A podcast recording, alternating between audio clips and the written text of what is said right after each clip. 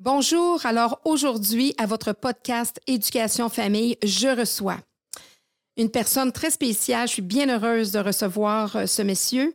Alors, un psychoéducateur et un orthopédagogue de formation, auteur de plusieurs livres aux éditions Sainte-Justine ainsi qu'aux éditions Héritage, conférencier de renom qui a traversé et qui traverse encore euh, les océans, membre du Conseil, ex-membre du Conseil euh, supérieur de l'éducation, cofondateur de l'ADA, qui se trouve à être euh, l'Association des orthopédagogues du Québec, ainsi aussi que de l'organisme AIDE, AIDES, qui se trouve à être l'Association des intervenants pour le développement de l'estime de soi. Il est aussi naturellement dans son plus grand rôle père de deux enfants, Martin qui, euh, ainsi que Sophie, qui ne sont pas tombés très loin du pommier, puisque Martin est psychoéducateur et Sophie travailleuse sociale. Et il est aussi l'heureux grand-père grand-papa euh, de trois euh, petits-enfants, dont Barthélemy, Mathilde et Delphine. Alors, je reçois Monsieur Germain Duclos. Afin de partager, discuter, apprendre, rencontrer, s'informer et comprendre ensemble sur tous les sujets concernant l'éducation et la famille, bienvenue ici à votre podcast Éducation Famille.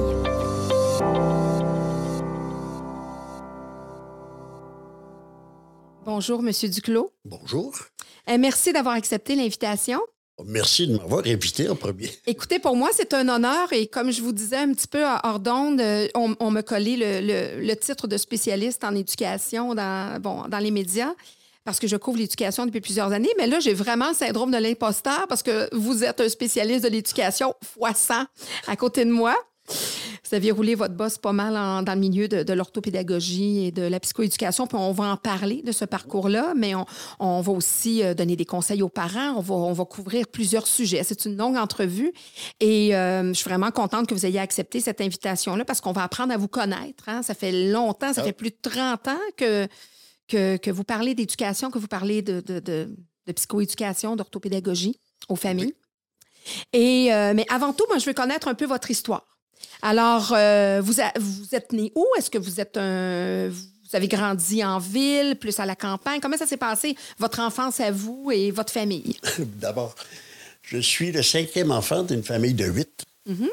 Euh, je suis né euh, dans les cantons de à Racine, mais je suis demeuré juste deux ans et demi là parce que la famille a déménagé en Abitibi. Alors, la majeure partie de mon éducation s'est faite en Abitibi parce que mon père était mineur là, parce que c'était un peu la course vers l'or. Et euh, ma mère, après ça, est devenue, euh, elle a toujours été enseignante aussi. C'est pour ça que c'était, euh, ça, c'était le parcours. Alors, de ma famille, on a tous eu de l'instruction parce que ma mère, et puis mon père aussi, c'était bien important parce que ma mère nous disait, Parfois, on est pauvre, mais on a des livres chez nous. Alors, dans le fond, c'était. Donc, les livres, c'est important. Ah oui, c'est très important. Si vous étiez dans un milieu lecturisé, comme on dit. oui. Alors, c'est ça. Comme bien les mineurs, les familles de mineurs, on vivait un peu dans la pauvreté, mais c'était la pauvreté économique, pas la pauvreté culturelle.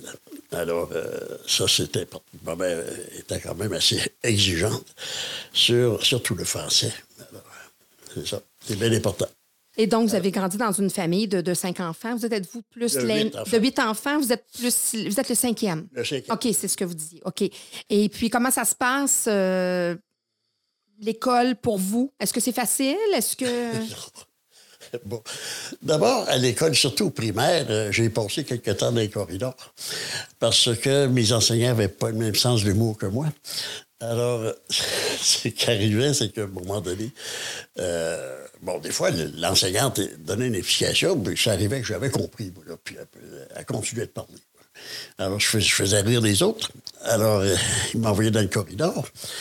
Mais là, rendu dans le corridor, là, euh, moi, je continuais à faire du social. Tout le monde qui passait, ça fait qu'ils ne savaient plus quoi faire avec moi.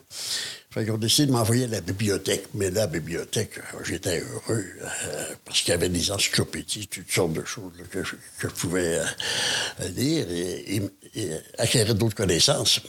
Ils pensaient me punir, m'envoyer à la bibliothèque. Mais c'est un cadeau. Donc, vos comportements ne changeaient pas puisque c'était une récompense. Mais au secondaire, écoutez, j'ai, euh, j'ai fait beaucoup d'activités étudiantes, euh, de journal étudiant, etc. Comme, comme, bien des, comme bien des jeunes, mais euh, ma discipline était bien meilleure que. Vous savez, moi, quand je rencontrais des enfants un petit peu euh, turbulents, puis ça, moi, ça m'a jamais vraiment impressionné. hein. Alors, euh, c'est ça, le, le secondaire, puis ensuite, j'ai fait euh, l'école normale. OK. Euh, oui, c'est ça. L'école normale et, et euh, dans l'enseignement, ce qui me préoccupait beaucoup, Allez-y. Parfait. Je- J'ajuste un petit peu votre micro. ce qui me préoccupait beaucoup, c'était les jeunes qui étaient manifestement intelligents, oui. mais qui avaient des difficultés d'apprentissage. Alors, ils faisaient preuve d'une bonne, d'une vive intelligence même, euh, une bonne logique verbale, surtout lorsqu'ils devaient expliquer leur mauvais coup. là. Alors, ce qui fait que je me disais, comment ça se fait, ces jeunes-là? Et c'est là que j'ai décidé d'aller en orthopédagogie. OK. Mais c'est pas l'orthopédagogie que j'ai faite en premier, parce que la psychoéducation à cette époque-là, ça s'appelait la psychopédagogie de l'enfance inadaptée. Oui. À ce moment-là, le baccalauréat, c'était ça. La formation, c'était ça. Effectivement. Psychopédagogie l'enfance inadaptée. Après ça, c'est devenu l'orthopédagogie. Oui, c'est ça. Alors, et, euh, et après ça, j'ai fait vraiment l'orthopédagogie. Après avoir ma formation en psychoéducation, euh, une stagiaire auprès des délinquants, et l'un de mes stages, c'était euh, à l'hôpital Sainte-Justine. Oui. À Sainte-Justine. Ah, vous avez fait un stage à l'hôpital Sainte-Justine. Oui, puis c'est là que, je sais pas, à tort ou à raison, qu'ils m'ont engagé tout de suite. Alors, euh, puis c'est pour ça que j'ai travaillé 23 ans à l'hôpital Sainte-Justine. OK. Comme psychoéducateur Et ortho. et orthopédagogue, oui, parce ça, que ça se rejoignait à ce moment-là. Oui, ça se complète beaucoup. Oui.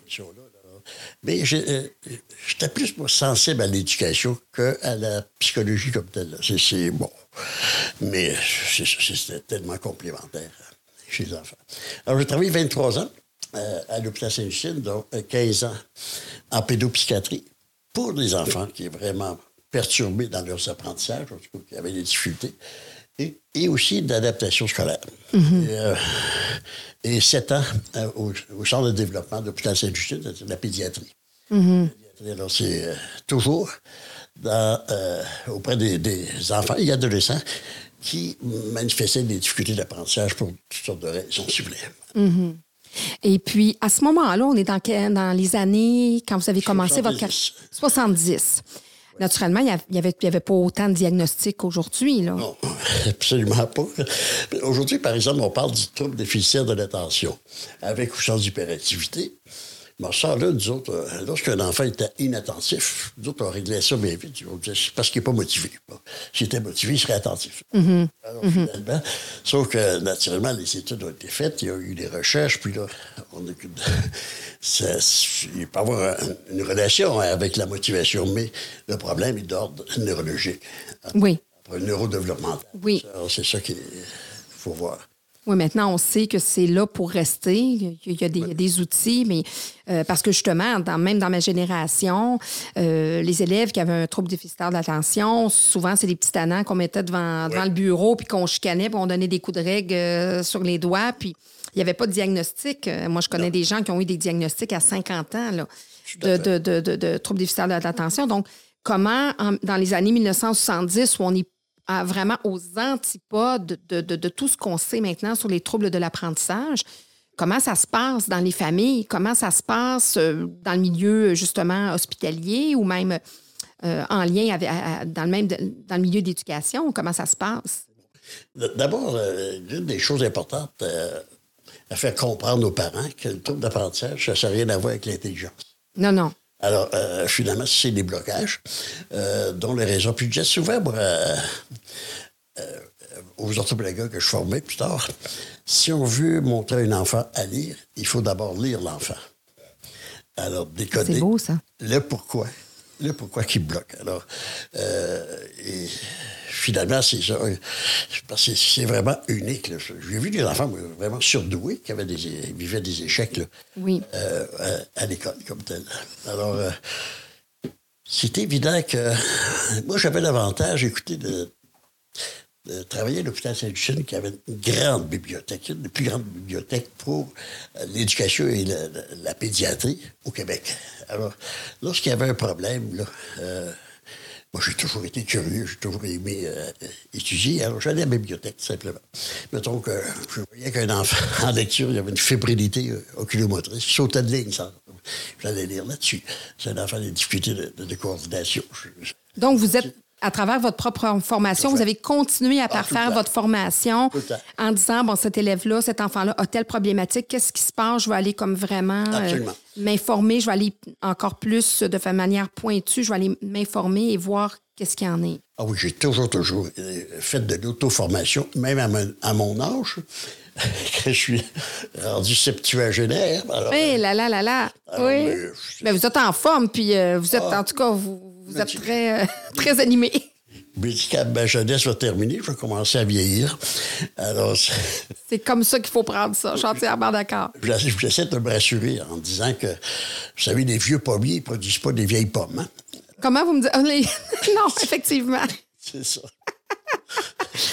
C'est vraiment. Vous avez des belles images. Puis ça, ça, me- rappelle tellement. Je sais pas si vous allez vous en souvenir parce que justement, vous prenez tellement de belles images. Puis moi, c'est ce qui m'avait euh, séduite en, tant que con- conférencier quand j'avais assisté à une de vos conférences.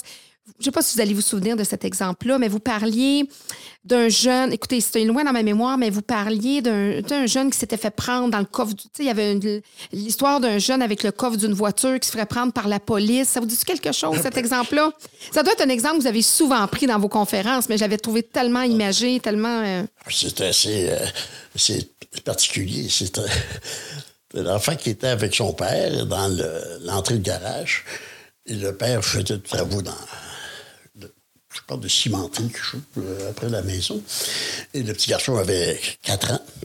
Et finalement, euh, il a commencé à jouer dans la voiture de l'auto de, de- de son père, qui, le, le couvercle était levé. Oui. Puis le père, en passant, il tape sur la- le couvercle, ferme, ferme la, la, voie- La valise. la valise parce qu'il voulait aller faire, il voulait acheter quelque chose pour continuer son travail. Et finalement, il entendait crier, il ne savait pas quoi. Et euh, Parce que l'enfant était pris dans la valise. Lui, il Ben s'amusait oui. dans la valise, mais le parent ne l'avait pas vu, ouais. absolument. Finalement, il arrive devant la, la quincaillerie. Il, ouvre la valise. L'enfant sort de là. Et la police arrive en même temps. Alors, alors, finalement, il a fallu qu'il explique. Ben oui. Il pleurait tellement qu'il ne disait pas qu'il était son enfant. non, c'est ça. Là, ça va l'air plus un enlèvement d'enfant que. Un kidnapping, oui, c'est ça. Finalement. Puis ça, vous parliez de ça pour parler des perceptions, pour parler de... Mais moi, c'est ce que j'aimais parce que vous avez toujours des belles images à- pour justement expliquer des choses et relativiser des, des choses. Euh, je vais revenir un petit peu à, à votre famille. Vous, vous- bon, j'ai parlé tout à l'heure à l'introduction, vous avez deux enfants qui qui euh, sont allés vraiment dans... Vous avez suivi un peu les... Ben, presque, pas mal les, traces de votre mère qui est enseignante. Là, ce sont vos deux enfants, euh, euh, un qui est psychoéducateur, l'autre qui est travailleuse sociale, qui, dont, naturellement, on œuvre encore, on est encore dans le don de soi, dans je veux faire la différence auprès de familles et d'enfants. Donc, ça doit parler pas mal d'éducation et de famille à la maison. Ah, tout à fait. Tout à fait. À tel point que lorsqu'il y avait des, des conjoints de, ou conjointes de mes frères et sœurs, ils trouvaient ça fatigant. Bon, ils parlent encore d'affaires, eux autres, encore de tout. C'est ça. Mais, euh, mais c'était une passion. Ma mère a toujours aimé, aimé plus enseigner, je pense, que de faire une de la tenue de la maison. C'est- De partager, de, de Ah, transmettre des connaissances. c'était vraiment sa vocation. C'est sûr que le processus d'identification, ça existe. Puis pourquoi, de votre côté, avoir été plus euh, vers la psychoéducation, plus l'enfance inadaptée? À l'époque, c'était le, le baccalauréat qui, qui euh, plus que l'enseignement comme tel, parce que c'est pas tout à fait l'enseignement. Donc, qu'est-ce qui a fait en sorte que vous n'avez pas vraiment suivi, le, le- le- le- le- naturellement dans le même domaine, mais qu'est-ce qui vous a amené vers la psychoéducation? à, à cause des enfants en difficulté, tout simplement. Euh, et m- ma mère, elle était, en tout cas, elle était reconnue comme étant très compétente. Mais en même temps, euh, moi, je disais toujours aux enseignants, si vous êtes compétent, dites-le pas à personne, cachez-le, parce qu'on va vous envoyer des enfants en difficulté dans votre classe. Alors, on envoyait souvent des enfants en difficulté, puis euh, euh, elle en parlait souvent, que des, des- jeunes en difficulté qui ne savaient pas comment s'y prendre, puis euh, finalement, elle réussissait. Oui, puis en plus, c'est qu'à cette époque-là, bon, on sentait qu'elle avait une facilité avec les élèves en difficulté, mais c'est qu'en plus, ces élèves-là n'étaient pas soit médicamentés, Non. soit naturellement pas diagnostiquée. Alors, elle devait composer avec ça et avec aucun suivi, aucun suivi par, et aide à l'enseignante, donc aucun support, euh, même en milieu scolaire. Euh, justement, je vais vous amener là-dessus par rapport à ce que votre mère a vécu, qu'elle accueillait. Euh, parce que moi, bon, maintenant, avec Parfois, on dit toujours, ben, l'éducation, c'est pas, pas une vocation, c'est une profession. Je dis, oui, effectivement, c'est une profession. Et moi, je suis convaincue que c'est vraiment une vocation. Alors, voyez-vous, vous me parlez de votre mère qui se retrouvait avec des, des élèves en difficulté. Bon, on sait que ce sont tous maintenant, c'était possiblement la majorité des élèves avec des troubles d'apprentissage, mais non diagnostiqués, sans service, sans médication, sans suivi, euh, autant du part au niveau de l'enfant que du niveau de la famille, et encore moins de support à l'enseignant mais ça n'a pas fait en sorte qu'elle n'a pas aimé son travail. Puis que, ah, C'était une passion.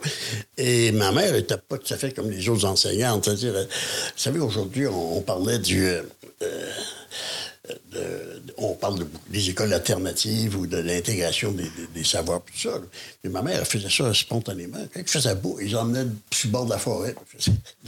Elle faisait. Ah, elle prenait d'autres façons. Oh, elle, se trouvait d'autres moyens d'apprentissage. Puis aujourd'hui, quand même, parce que bon, les enseignants trouvent ça difficile aujourd'hui euh, d'enseigner à des élèves, à des classes avec, euh, puis vous le disiez, là, vous le disiez même à vos étudiants, dites, si vous êtes compétent, montrez-le pas trop parce qu'on va tous vous envoyer les élèves en difficulté dans vos classes. Mais là, c'est le cas. Il y en a même d'ailleurs qui font le choix d'aller en adaptation scolaire, donc d'aller en enseignement en adaptation scolaire. C'est un choix qu'on peut faire lorsqu'on fait notre bac, euh, notre baccalauréat à l'université. Alors maintenant, on fait le choix d'être dans des classes en difficulté.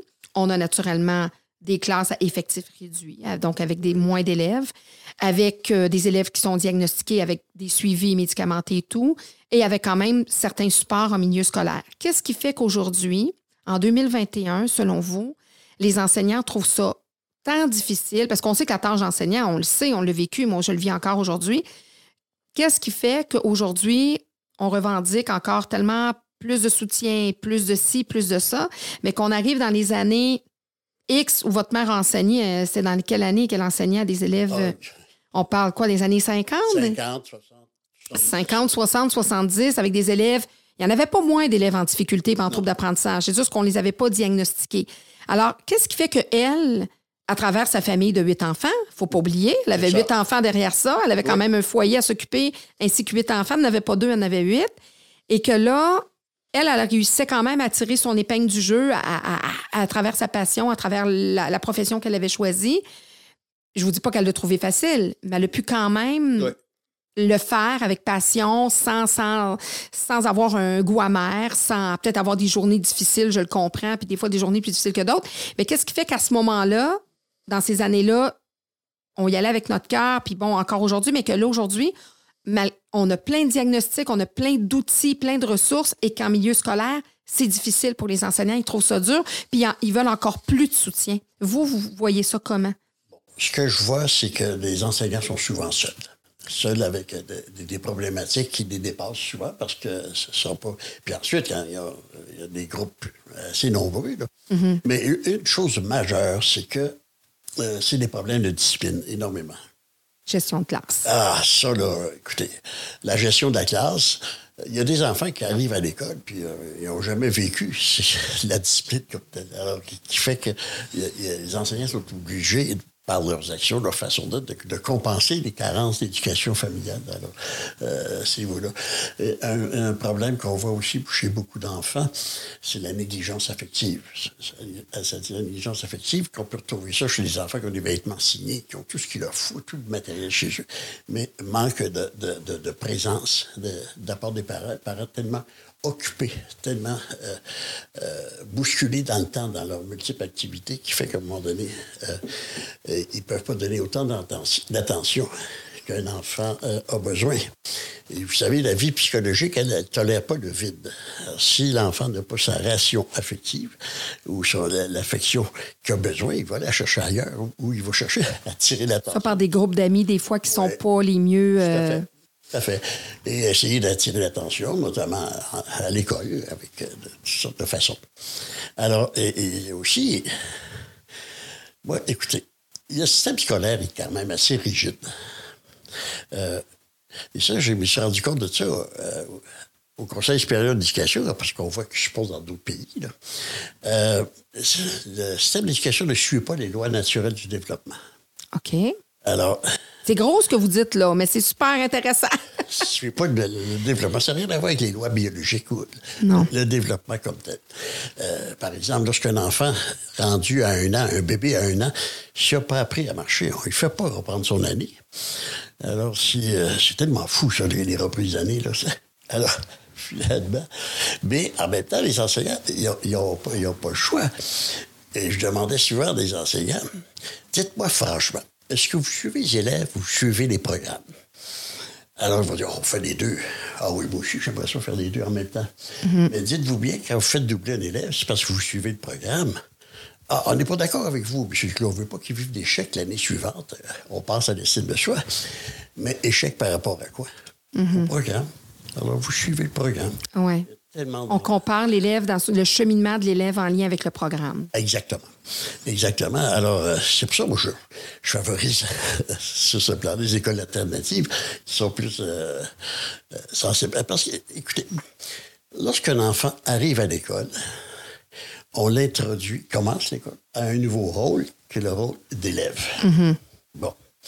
Alors, un élève, c'est un enfant. Mais un enfant n'est pas nécessairement un élève de ce qu'on attend d'un élève. Alors, je demandais à les enseignants, pour vous, c'est quoi un élève? Que, bon, c'est un enfant qui est motivé, qui est autonome, qui est curieux, qui, bon, qui apprend bien, tout ça. Alors, ça, c'est un élève. Alors, mais si vous, derrière les élèves, vous oubliez l'enfant, derrière l'élève, vous oubliez l'enfant, mais quittez l'enseignement. Alors, ça, ça, c'est c'est tellement. C'est aussi drastique que ça. Ah, pardon? Oui, c'est aussi drastique que ça, Ah dans le sens oui, que c'est ça. Il faut, faut être conscient de ça. Et là, il y a, il y a- il y a un- une espèce de conflit. Vous avez euh, une enseignante, euh, Louise, qui a 32 ans. Louise, c'est une femme qui a un rôle à jouer, qui est enseignante. Et vous avez euh, Simon, qui a 7 ans, qui est un enfant, puis on lui demande de jouer le rôle d'élève. Euh, Louise veut jouer son rôle d'enseignante. Oui. Alors, imposer à l'enfant qui est un enfant de jouer un rôle d'élève, puis c'est pas ça que l'enfant est intéressé. Alors, ça veut dire, mais c'est par la relation. La Oui. relation qui va beaucoup euh, cheminer. Alors, alors, ça, c'est pour moi, c'est... Donc, vous êtes d'accord quand on dit que l'enseignant fait beaucoup, y est pour beaucoup dans le cheminement scolaire d'un enfant et dans sa réussite? Tout à fait. Tout à fait, mais en, en autant que l'enseignant a, les, a les capacités d'ajuster en fonction des besoins de l'enfant. Euh, et c'est ça, c'est parce que les enseignants sont très, très, très co- euh, contrôlés. hein.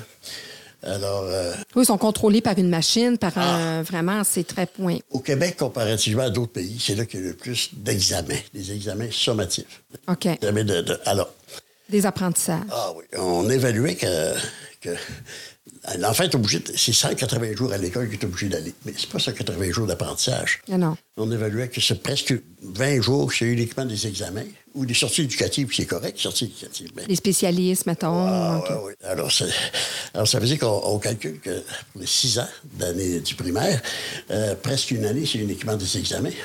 OK. Alors, les examens sommatifs, les enseignants n'ont pas le choix. On leur impose ça. Les examens sommatifs, pour moi, ça, ça- ça mesure deux choses. Ça. Mesure la mémoire puis la gestion du stress. OK. Oui. Alors, lorsque... Il y en a qui ont beaucoup de difficultés, des élèves qui, qui, qui, qui assimilent très bien les apprentissages, qui comprennent très bien, mais lorsqu'il arrive des examens, Ça fait. La différence entre un élève qui réussit et celui qui ne réussit pas, celui qui réussit, il oublie après l'examen. Celui qui ne réussit pas, il oublie avant l'examen. Je vous c'est bonne. Je vous défie de faire Oui. la, la démonstration con- contraire. La plupart des adultes qui ont appris le théorème de Pythagore, mais faites la démonstration, vous l'avez oublié. Ben oui. Ah oui, on a mis ça loin derrière nous. Ah. Puis même en enseignement, on nous le dit quand on fait notre bac, on dit enseigner, c'est apprendre deux fois. Il y a plein de choses qu'on va réapprendre deux fois parce qu'on l'enseigne. Mais si on, on était devenu, euh, je sais pas, moi, infirmière ou un autre, euh, puis qu'on n'avait pas à retransmettre des apprentissages, il y a plein de choses qu'on aurait oubliées. Là, là c'est parce qu'on on le- on les réapprend, parce qu'on on, transmet les apprentissages. C'est intéressant ce que vous dites parce que je faisais référence justement à, à l'enseignement du temps de votre mère, là, et puis aujourd'hui, avec euh, tout ce que, ce que ça comporte aussi. Mais est-ce que euh, puis là, vous parlez de gestion de classe, puis c'est tellement vrai parce que moi, je le vois, parce que, bon, j'en engage des jeunes enseignants. Et vraiment, je pense que la, grosse, grosse problématique dans les classes, c'est la gestion des élèves. Puis moi, j'ai appris ça très vite en faisant mon bac. C'est on me dit, les élèves, il faut que tu les organises, sinon ce sont eux qui vont t'organiser. Absolument. Absolument. et ça, j'ai compris ça jour 1 du bac. Et il y a ça, naturellement, de la gestion de classe, mais je crois aussi qu'une différence, puis vous me direz, vous, ce que vous voyez par, par rapport à ça, c'est au niveau de, de l'éducation et ses lettres de noblesse. Dans le sens où, dans le temps de votre mère, l'éducation, je pense qu'on la voyait vraiment de manière importante. Ça faisait partie des priorités. C'était, euh, tu sais, quand un enfant faisait quelque chose de pas correct dans la classe de votre mère et qu'elle devait contacter un parent le parent ne débarquait certainement pas dans sa classe pour lui passer un savon, pour lui dire que c'est elle l'incompétente, pour lui dire que euh, bon, pas mon enfant est pas assis au bon endroit dans la classe ou quoi que ce soit. Il n'y avait pas des mises en demeure à profusion euh, euh, à la commission scolaire dans ce temps-là, possiblement qu'il n'y en avait même pas. Donc, alors, je pense qu'il y avait, il y a aussi le fait que l'éducation aujourd'hui n'est plus valorisée. C'est ça. Encore moins les enseignants qu'autrefois. Ce qui fait que c'est ça la tâche qui est encore plus difficile pour les enseignants. Oui, et écoutez, euh, du point de vue historique, les, les, enseignants étaient beaucoup plus valorisés par les parents parce que c'était un côté euh, au, Québec catholique dans le sens oui. dans le sens que c'était euh, des commissaires mais que c'était des commissions scolaires catholiques. Oui. La religion était pas loin. Confessionnelle. Et, et si une enseignante enseignement, notamment des, euh, le catéchisme et tout ça, parce que ça faisait partie de ah, l'enseignement. Elle n'avait pas le choix, là, oui. il y avait des travers aussi dans ce temps-là. Hein? Oui, Il y avait des petits travers aussi. Mais à, cette époque-là, c'est une minorité de femmes qui conduisaient une automobile. Mm-hmm. Alors, ça faisait qu'ils demeuraient dans le quartier. Mhm. de l'école, qui desservait souvent proche, alors qui faisait qu'ils se rencontraient à l'épicerie avec les autres activement. Alors, c'était plus, beaucoup plus euh, relationnel. Bon, euh, mais en même temps, il y avait une espèce de, rigidité là, qui, qui n'aidait pas non plus certains enfants. Non, non, non, non, non, non, c'est ça. On ne dit pas qu'il n'y a pas eu. Puis une chance qu'il y a eu de l'évolution dans les méthodes d'apprentissage, dans tout ça, mais au niveau de la valorisation, de la profession, c'était plus facile. Moi, je dis des fois, ce qui est dommage, c'est qu'on aurait, on devrait comme revoir ça avec maintenant tout ce qu'on sait déjà, avec tous les moyens, les outils. Si on avait une valorisation de l'éducation. Oui. Écoutez, pour euh, selon le. Euh, vous savez, le, Conseil supérieur de l'éducation, il, y a des études comparées avec d'autres euh, d'autres pays. Et selon l'UNESCO, mm-hmm. les enseignants du Québec sont très scolarisés est très euh, compétent. Mm-hmm. Sauf que ce n'est pas reconnu. Alors, ce que le public a reconnu, les enseignants, c'est qu'ils ont deux mois de vacances et beaucoup de bénéfices marginaux. Mm-hmm. Mais je dois vous dire, moi, je connais des enseignants qui n'ont pas deux mois de vacances. Ils ont un mois de convalescence, puis un mois de vacances. un mois de convalescence, un mois de vacances. Elle est très bonne. Parce que c'est très pénible, écoutez, la tâche de l'enseignant. Ah non, c'est pas évident. Euh, moi, moi-même, je l'ai toujours dit, la, la vie a fait en sorte que j'ai pris un chemin un peu différent à travers mes centres pédagogiques. Donc, j'ai enseigné à plein temps quelques années. Mais j'ai toujours dit que si j'avais à enseigner à plein temps, je ne serais pas la même qualité d'enseignante que je le suis quand j'y vais un deux jours semaine, un, contrat de 40, 40 ou de 60 parce que c'est lourd. Là, tu n'étais plus dans le plaisir d'enseigner, de transmettre des apprentissages. Eh, écoutez, c'est pas un hasard que le tiers des jeunes enseignants quittent leur profession en dedans de cinq ans. Mm-hmm. le, tiers des, jeunes enseignants formés à l'université qui arrivent, et le tiers d'entre eux, après cinq ans, n'enseignent plus. OK. Puis vous, selon vous, c'est dû à quoi? C'est dû, un des facteurs, c'est que les jeunes enseignants, pour avoir un poste, on les oriente souvent dans des milieux défavorisés ou des milieux plus durs. Euh, puis on, voit ça. Il y a des enseignants qui ont une espèce de vocation, vont toujours rester dans des milieux défavorisés ou des milieux plus durs. Alors, pour avoir un poste, alors finalement, professeur, il change. Alors, ça veut dire qu'il y a une mobilité de personnel dans les écoles de milieux défavorisés bien plus importante que les, que les écoles euh, régulières.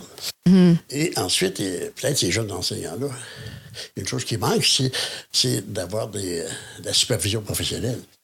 Oui, l'insertion professionnelle est absolument déficiente en enseignement. Ah, c'est ça. Alors, euh, avoir des, tuteurs, euh, mais c'est vraiment, je trouve que c'est un drame. Oh, c'est un gros drame. Puis moi, je le vois là, depuis les. Moi, j'ai 28 euh, années d'expérience. Puis bon, de, puis ça n'a pas changé. Ça n'a pas changé quand j'ai fait mon bac. L'insertion professionnelle, est-ce que c'est parce qu'on est un milieu de femmes? Je ne sais pas. On a du mal à accompagner nos pères on, est censé avoir, on est censé arriver en milieu scolaire dans notre nouvelle profession avec un encadrement, une aide, une aide professionnelle, une insertion professionnelle, mais c'est absolument déficient. Puis encore aujourd'hui, c'est comme ça. Oui. Je me souviens d'une jeune enseignante, dans sa première année d'enseignement, elle voulait quitter la, profession. Alors, elle avait toute une espèce de, valeur, de, de goût vraiment d'aider les enfants, était très passionné pour l'éducation. Alors, elle a commencé en, sa première année en sixième année de primaire. Mais l'école, lorsqu'ils ont, fait le classement des élèves, ils ont mis tous les enfants en difficulté dans cette classe. Ça commence pas d'une carrière. Oui. Alors, tous les enfants euh, de, trois classes de cinquième année, ils ont pris tous les enfants en difficulté de ces trois classes-là, puis ils l'ont mis dans cette classe-là en sixième année. Écoutez, ça n'a aucun bon sens. Mais ce qui est le pire, c'est que dans cette école-là, c'est les enseignants qui plaçaient les.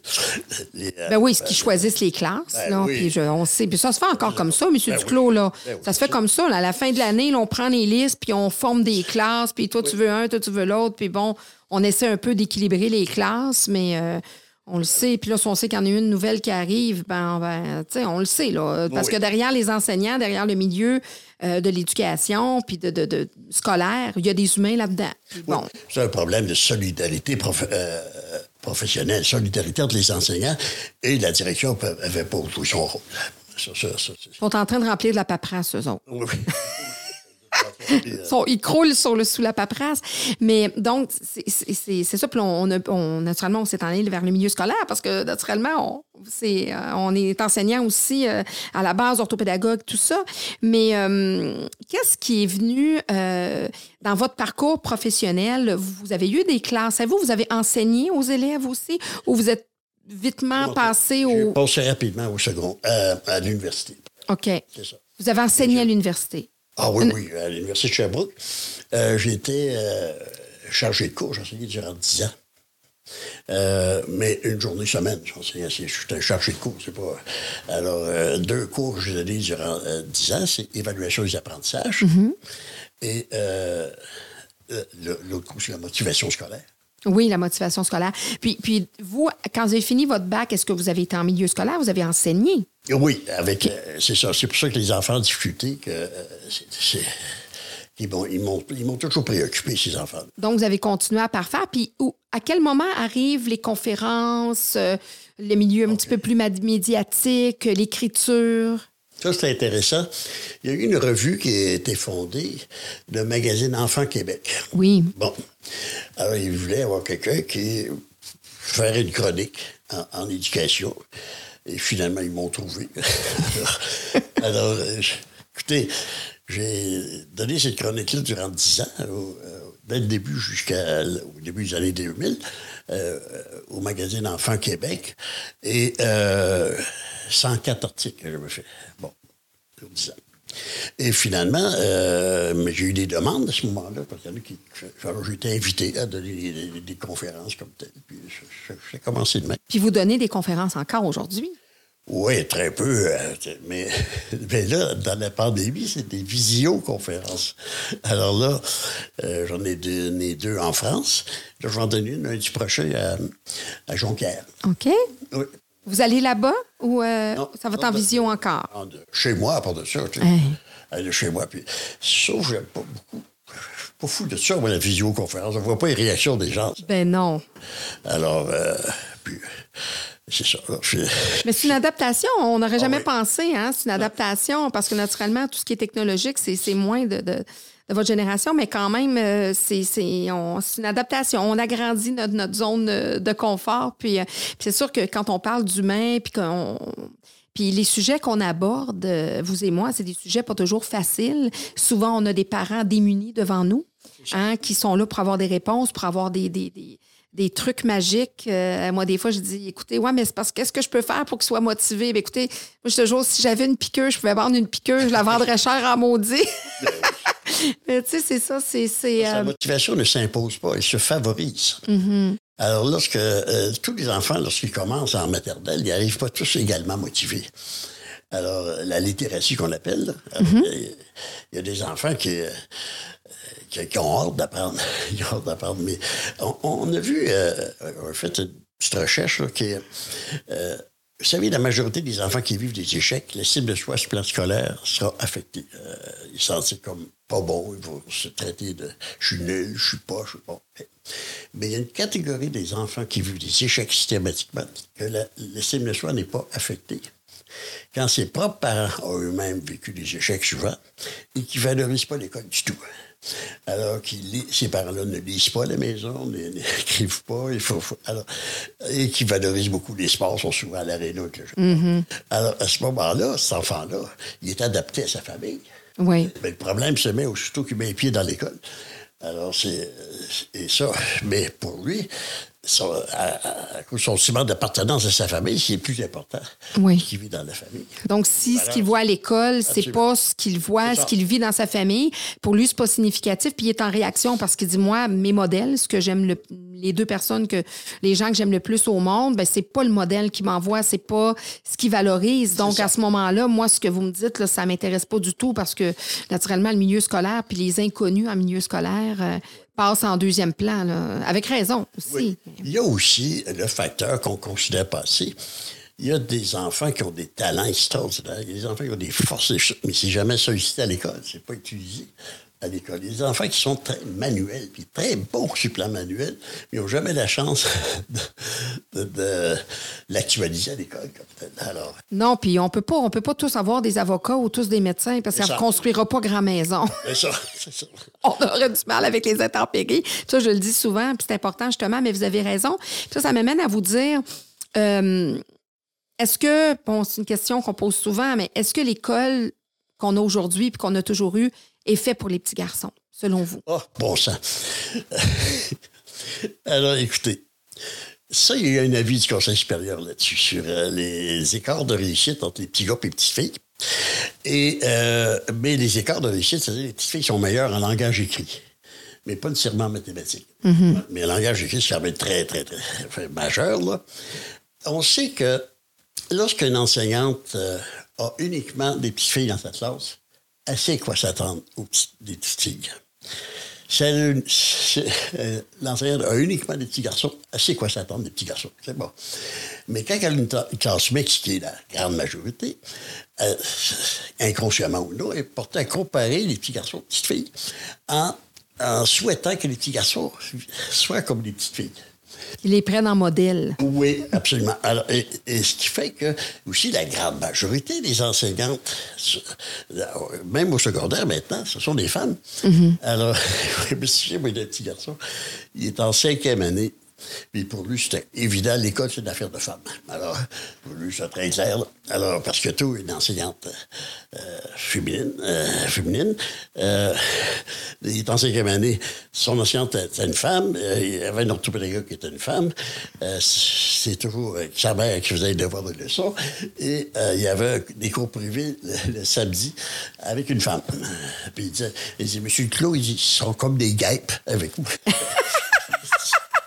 Eh ben, Alors pour lui, là, c'est toute une ruche. oui, c'était une riche. Alors, euh, ce qui l'a aidé, c'est faire introduire le père euh, euh, là-dessus. Oui, puis il fut un temps, il y a plusieurs années, puis encore aujourd'hui, dans certaines familles, les pères ne s'impliquent pas beaucoup en ce qui concerne l'éducation des enfants. C'est encore relié beaucoup à la mère, beaucoup Oui. plus auparavant. Là, moins, mais c'est en- c'est encore, euh, c'est encore le cas. Oui, on voit ça dans la remise des bulletins. Euh, au primaire, il y a, il y a des pères. hein, c'est bon, moins que des mères qui font le primaire. Euh, mais au secondaire, c'est surtout des mères. Mais c'est pas la majorité des parents qui vont au secondaire chercher des, des bulletins tout ça. C'est comme si euh, c'était plus leur enfant. là. Non, c'est ça, hein, parce que c'est vrai, vous en- ça, j'en parle souvent aussi aux parents. Vous avez, vous avez raison de soulever ça. C'est qu'on dirait qu'au secondaire, on dit ben là, il n'y a plus besoin de moi. Là, il est rendu grand, il est au secondaire, il va s'arranger tout seul. Tu es capable de faire tes travaux tout seul, tu es capable de t'organiser, organise-toi avec tes profs. Puis euh, déjà là qu'on a un, un problème d'implication au niveau des parents, même au primaire, là, parce qu'on le sait, hein, on fait des réunions en début d'année, puis on a sur 800 élèves, on a de la difficulté à avoir, euh, à avoir 30, euh, 30 parents. Mais au secondaire, c'est encore pire. Donc, les enfants sont un peu ou, laissés vraiment à eux-mêmes. Absolument. Ce qui est dommage d'ailleurs, parce que c'est les parents qui décochent avec le jeune. Oui, oui, exactement. Exactement. La, la plus vieille conférence que j'ai donnée, que j'ai donnée parfois à, la suite, j'ai pris la phase de petit garçon de 9 ans comme titre de conférence. Le titre, c'est J'aide ma mère à faire mes devoirs. C'est tellement vrai en plus, tellement ça. Oui. J'ai même entendu des parents dire Viens, on va faire nos devoirs. Alors, ça veut dire que le parent prend la responsabilité à la place de l'enfant, mais l'enfant est suffisamment serviable, aidant, pour lui donner un coup de main. là. Oui. Alors, euh, puis des fois, l'enseignante ne sait pas à qui mettre la note. Ben non. Madame, je vous envoie-tu la note à vous, à votre fils? Oui, c'est ça. Alors, mais il y a des fois, écoutez, euh, euh, c'est des vrais champs de bataille, euh, les, les périodes des devoirs. de- Ah oui, oui. Puis moi, je le dis aux parents, là, c'est pas votre rôle là, de faire les Ben devoirs. non, Il faut que l'enfant soit autonome le plus rapidement possible. Oui. Mais encore, on voit encore d'aujourd'hui des parents qui, bon, je veux faire, j'aide mon enfant, eh bien, sinon, il le fera pas. Ben, il y aura les conséquences qui vont venir avec, il y aura les. Parce que une chose qui nuit beaucoup à l'estime de soi, c'est la surprotection. Mm-hmm. Surprotéger, euh, c'est faire quelque chose à la place de l'enfant quand l'enfant a la capacité de le faire par lui-même. Ou d'être au moins aidé à le faire lui-même. Oui, c'est ça. Alors, ça veut dire à ce moment-là, si on fait souvent les choses à la place de l'enfant, quand il est capable de le faire par lui-même, d'abord, on le maintient dans la dépendance, puis c'est confortable. Puis au niveau de l'estime de soi, c'est désastreux.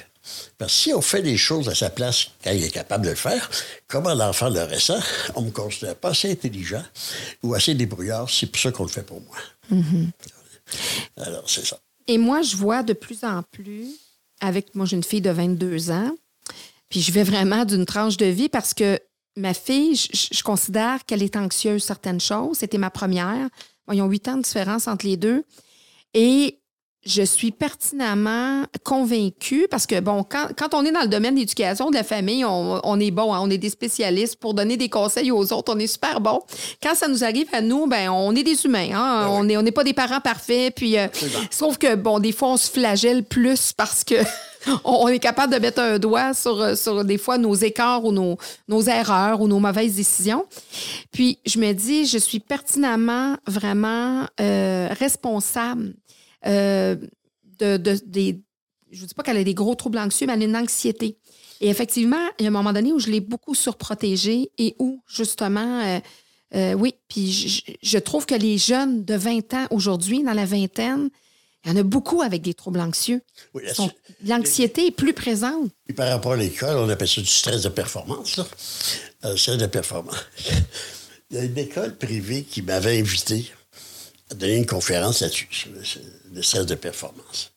Une école très, très, très euh, huppée, très. euh, de- de- Très reconnue, là. très disons- reconnue, euh, une école privée. dans les premières du, palme- du fameux palmarès, Oui, mettons. c'est ça.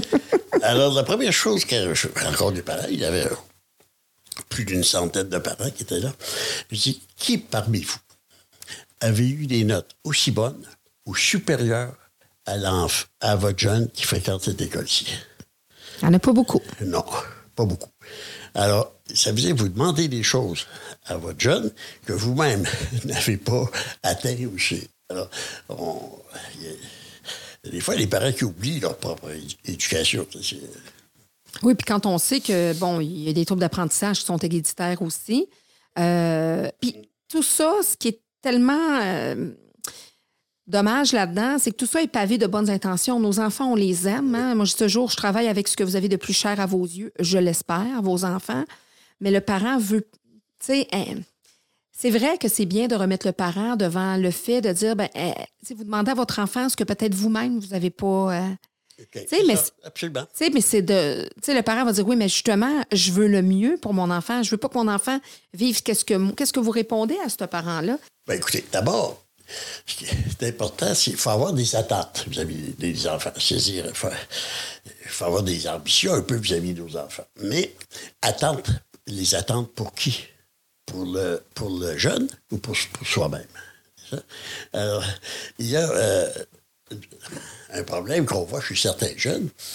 Euh, ce qu'un enfant a besoin, fondamentalement, c'est l'attachement inconditionnel. Euh, Inconditionnel, ça veut dire sans condition. Euh, euh, par exemple, mon fils ferait quelque chose de répréhensible, puis à la limite, il irait en prison, il sera toujours accueilli chez moi. Ça, c'est sans condition, inconditionnel. Mais il y a des enfants, malheureusement, qui vivent Le rejet. ressentent l'attachement conditionnel. Alors, je me souviens, dans une école, on avait évalué l'estime de soi de- de- d'un groupe d'élèves, c'était une école, pour se rendre compte que des élèves qui étaient très performants, puis avaient un très bon comportement, puis l'estime de soi était faible. Alors, euh, les parents qui ont accepté, on leur interrogé ces enfants-là.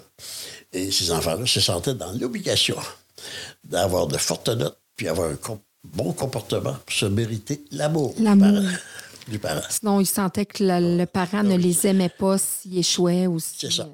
Puis ça, on le retrouve au hockey. On le retrouve Ah, dans les sports. Ah oui, oui. Puis souvent, c'est souvent par rapport au père. Oui. Parce que c'est là que l'enfant va trouver euh, un regard intéressé souvent du parent parce que c'est le meilleur scoreur, parce que c'est le meilleur Mm. joueur, parce qu'il est dans le trois lettres. Bon, là, je prends l'exemple du hockey, mais ça peut être quand même. Absolument. Écoutez, euh, je me souviens, moi, j'étais entraîneur un petit peu parce que avec des enfants, des jeunes de 10-12 ans, là, il y avait des parents qui criaient dans les estrades, puis les jeunes énervés. Ça n'a pas changé. Alors, alors j'ai demandé de réunion des parents. Ils pensaient que c'était pour vendre des barres de chocolat. Alors, euh, finalement, j'ai dit... euh, j'ai questionné les parents. Les, les parents qui étaient euh, les plus... qui criaient le plus, qui étaient plus exigeants, c'est souvent les parents qui n'avaient pas été bons à l'école. On appelle ça la réparation par procuration Réparation par procuration. par procuration. Et d'autres parents qui, euh, qui avaient été très bons à l'école, euh, comme joueurs de hockey, mais qui se disaient, ça ne peut pas faire autrement que mon enfant soit bon avec le père qu'il a. C'est bon. hein. Alors, c'est le prolongement narcissique, on dit. Ah, Alors, c'est- vraiment ça, mais on oublie les jeunes. Euh, qu'il faut, à- d'abord et avant tout, vivre du plaisir là-dedans. oui. Il faut que ça vienne d'eux aussi parce qu'on voit des fois là, des jeunes arriver dans des sports tellement à l'âge. euh, tu sais, à un âge de 3-4 ans, euh, puis euh, on voit que c'est vraiment c'est le parent qui, qui, qui se projette euh, là-dedans, puis qui veut comme se réaliser euh, euh, à travers son enfant, mais c'est pas nécessairement le, le- le- Ça, Le- com- ça commence très jeune, hein? Euh, tout parent, toute maman, lorsqu'elle porte un bébé, euh, alors euh, elle va, s'imaginer d'avance le bébé à venir. Alors, une représentation mentale, le, le père aussi. Alors, le parent va dire Mon enfant, il va être intelligent comme sa mère, il va, il va être beau comme son père, qui va être. Bon. Alors, ça, c'est l'enfant rêvé. L'enfant réel, il vit au monde, lui. Lui, il nous fait passer des nuits blanches, lui, il a des coliques, puis ça. Puis au fur et à mesure que le bébé se développe, euh, là, on va comparer l'enfant réel à l'enfant qu'on a rêvé d'avoir. À ce moment-là, il faut faire le deuil de l'enfant rêvé pour investir l'enfant non pas dans ce que voudrait qu'il soit, mais dans ce qu'il est. Alors, c'est, c'est- ça, c'est une problématique, puis ça peut durer longtemps, ça. Alors qu'on n'accepte pas l'enfant nécessairement dans ce qu'il est, mais dans ce qu'il fait. Euh, paraît, c'est ça. Puis, c'est l'enfant, tu sais, je parlais tout à l'heure de troubles anxieux. Là, étant donné que moi, peut-être que je me trompe, mais je trouve que les troubles anxieux sont encore plus présents là, chez les jeunes adultes. Donc, c'est qu'on les a, il y a une génération qui a été comme surprotégée par. On ne sait pas réellement. On ne sait pas réellement. On- je, sais que les psychiatres le disent. Le, le- quand est-ce qu'il y y a plus de, de stress et d'anxiété? Les médias sociaux, le- le- la, la technologie, les, les réseaux sociaux, ça doit avoir un rôle à jouer aussi là-dedans. Les jeunes sont bombardés euh, d'informations. Euh, Jules Vigneault, qui n'est pas juste un chancelier, disait Les jeunes sont très informés, mais ils ne sont pas formés. Dans le sens qu'ils ont bombardé d'informations, mais il ne faut pas nécessairement de lien entre les informations. Alors, ça, c'est. Euh, bon, c'est pas en relation nécessairement avec l'anxiété, mais c'est un problème, un problème social. Puis la pandémie n'a certainement pas aidé les adolescents. Hein. Ça, ça, oh non, non, non, c'est sûr. Les contacts, contacts ah, sociaux, ils se définissent tellement par leurs contacts sociaux. Donc, les... d'un autre côté, moi, je regarde mon jeune de, de 14 ans. Une chance que la technologie est là parce que malgré tout, il va jouer à sa Xbox. Oui, il est devant un écran des heures et tout ça, mais au moins, il est en contact à distance avec ses amis.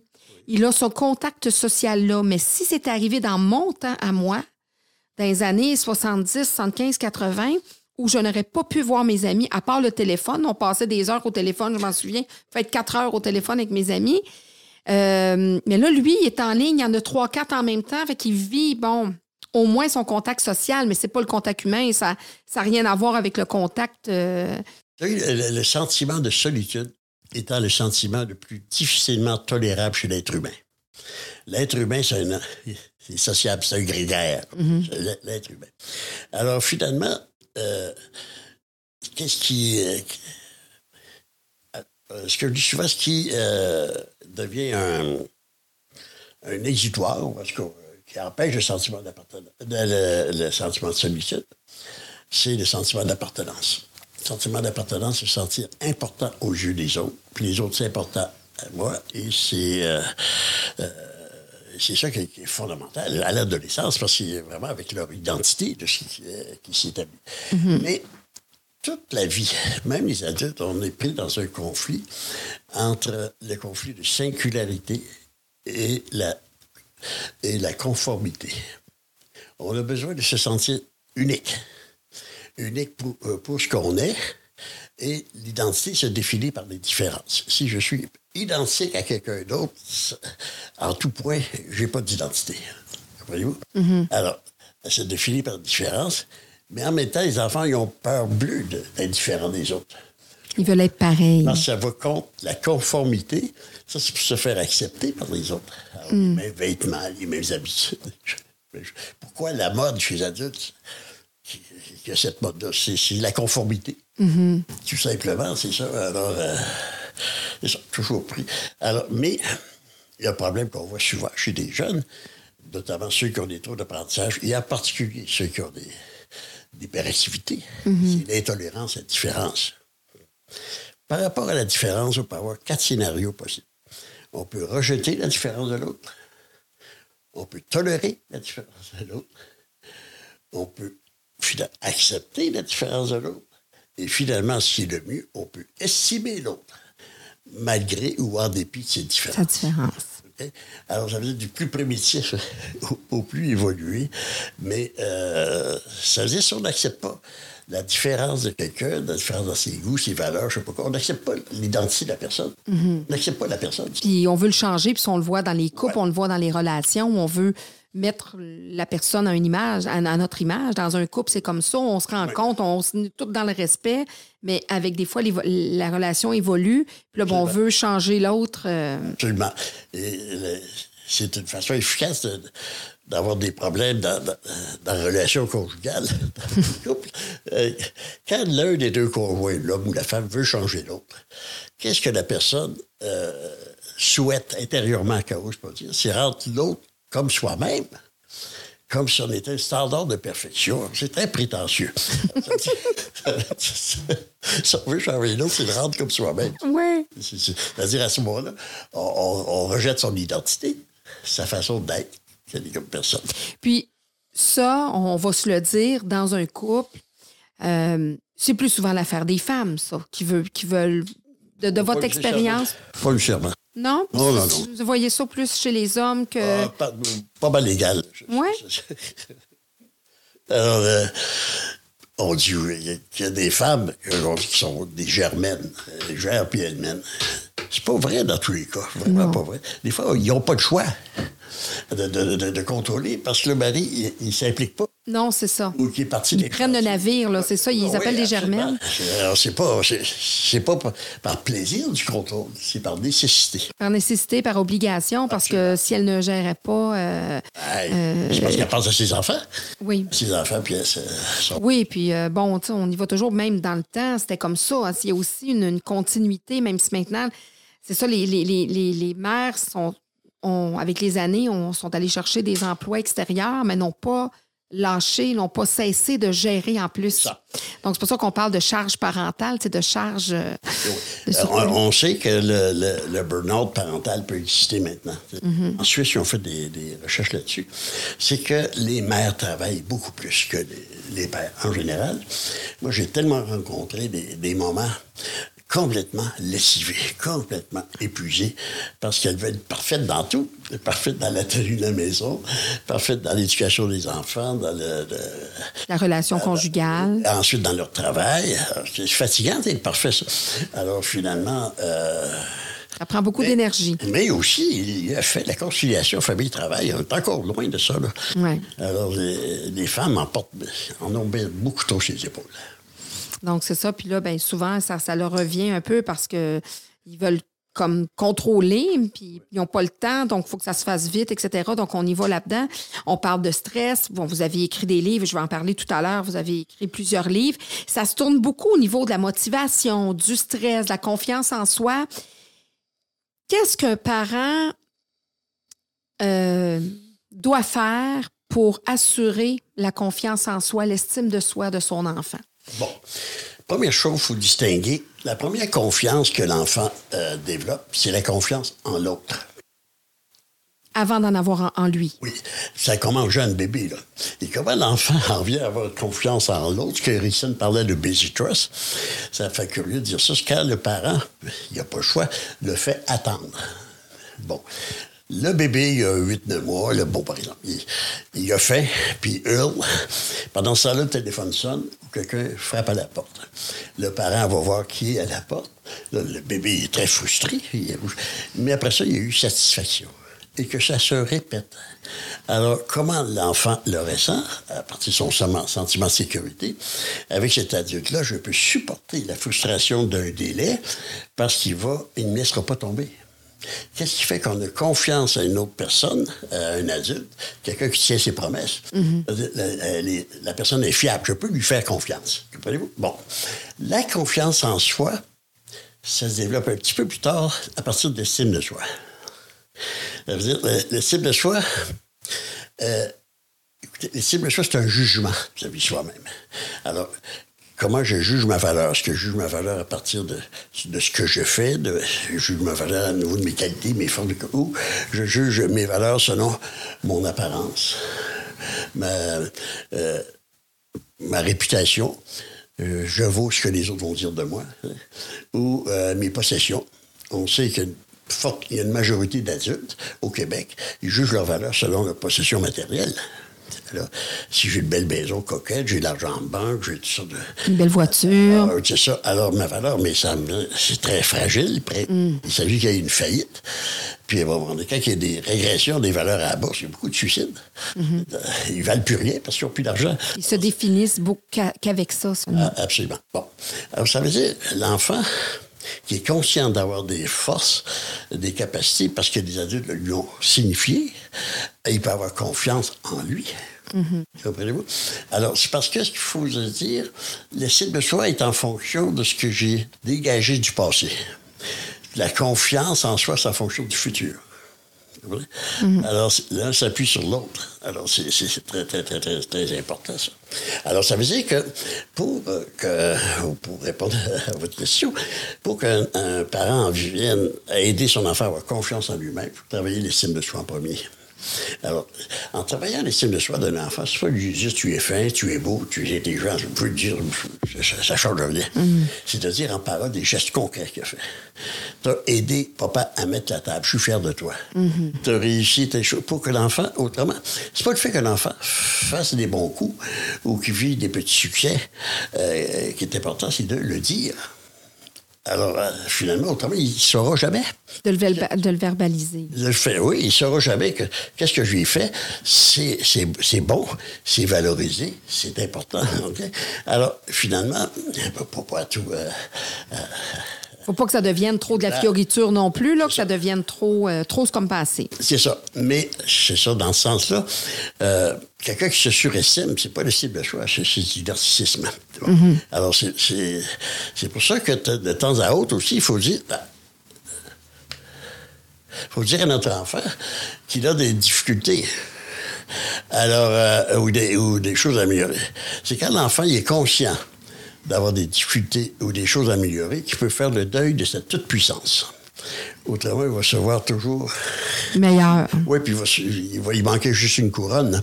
Alors, dans, dans- dans ce- sens, alors, à ce moment-là, il fait le deuil de sa toute-puissance. Et puis, j'ai des enseignants, même l'élève euh, idéal de votre classe, d'habitude, c'est une petite fille, alors, que- alors l'élève qui qui a plus forte note, puis beau comportement, mais cet élève-là, qu'elle sente qu'elle a des choses à améliorer, ou des choses, autrement, pourquoi qu'elle viendrait à l'école? Alors, c'est- Toujours avoir des défis, tout ça. Puis, puis dans, puis dans l'estime de soi, comme vous disiez, euh, tu sais, faut. C'est important de mousser l'estime de soi de notre enfant avec des gestes concrets.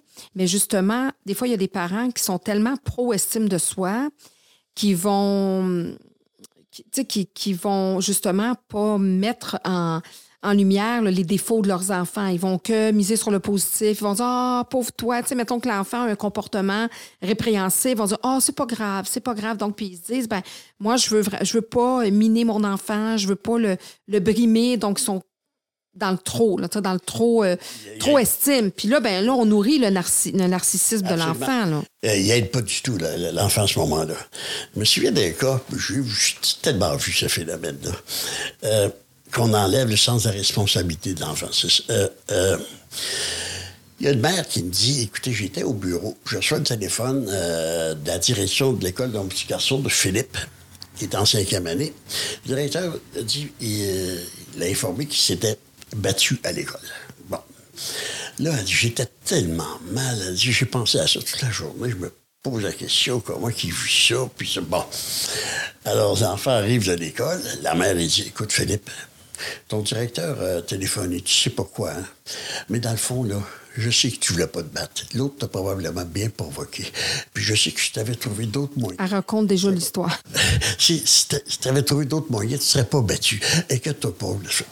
On fait tout en sorte pour que notre petit ne se sente pas coupable. Se déresponsabilise de ses Quand un enfant euh, fait quelque chose de répréhensible, vraiment, c'est important qu'il se sente coupable. C'est mieux d'avoir un névrotique qu'un psychopathe, tu sais, Tu sais, dans, dans le fond. Tant qu'à choisir. Ben oui, oui. T'as qu'à choisir. oui. Si on a deux choix, oui, on va prendre celui-là. Mais en même temps, il va, Oui. euh, il va être capable de réparer, tout ça, mais euh, la culpabilité, ce plan-là est normal. Non, c'est ça. Puis c'est pour ça que le parent a un grand rôle à jouer. Mettons là, que comme parents, bon, les, les jeunes parents qui nous écoutent, c'est le fun, ils sont au début de leur parentalité. Euh, bon, ils vont avoir tous vos précieux conseils, ils vont lire vos livres, parce qu'on fait tout ça quand on a des enfants au début, hein, on, se, on s'imbibe de lecture et tout ça.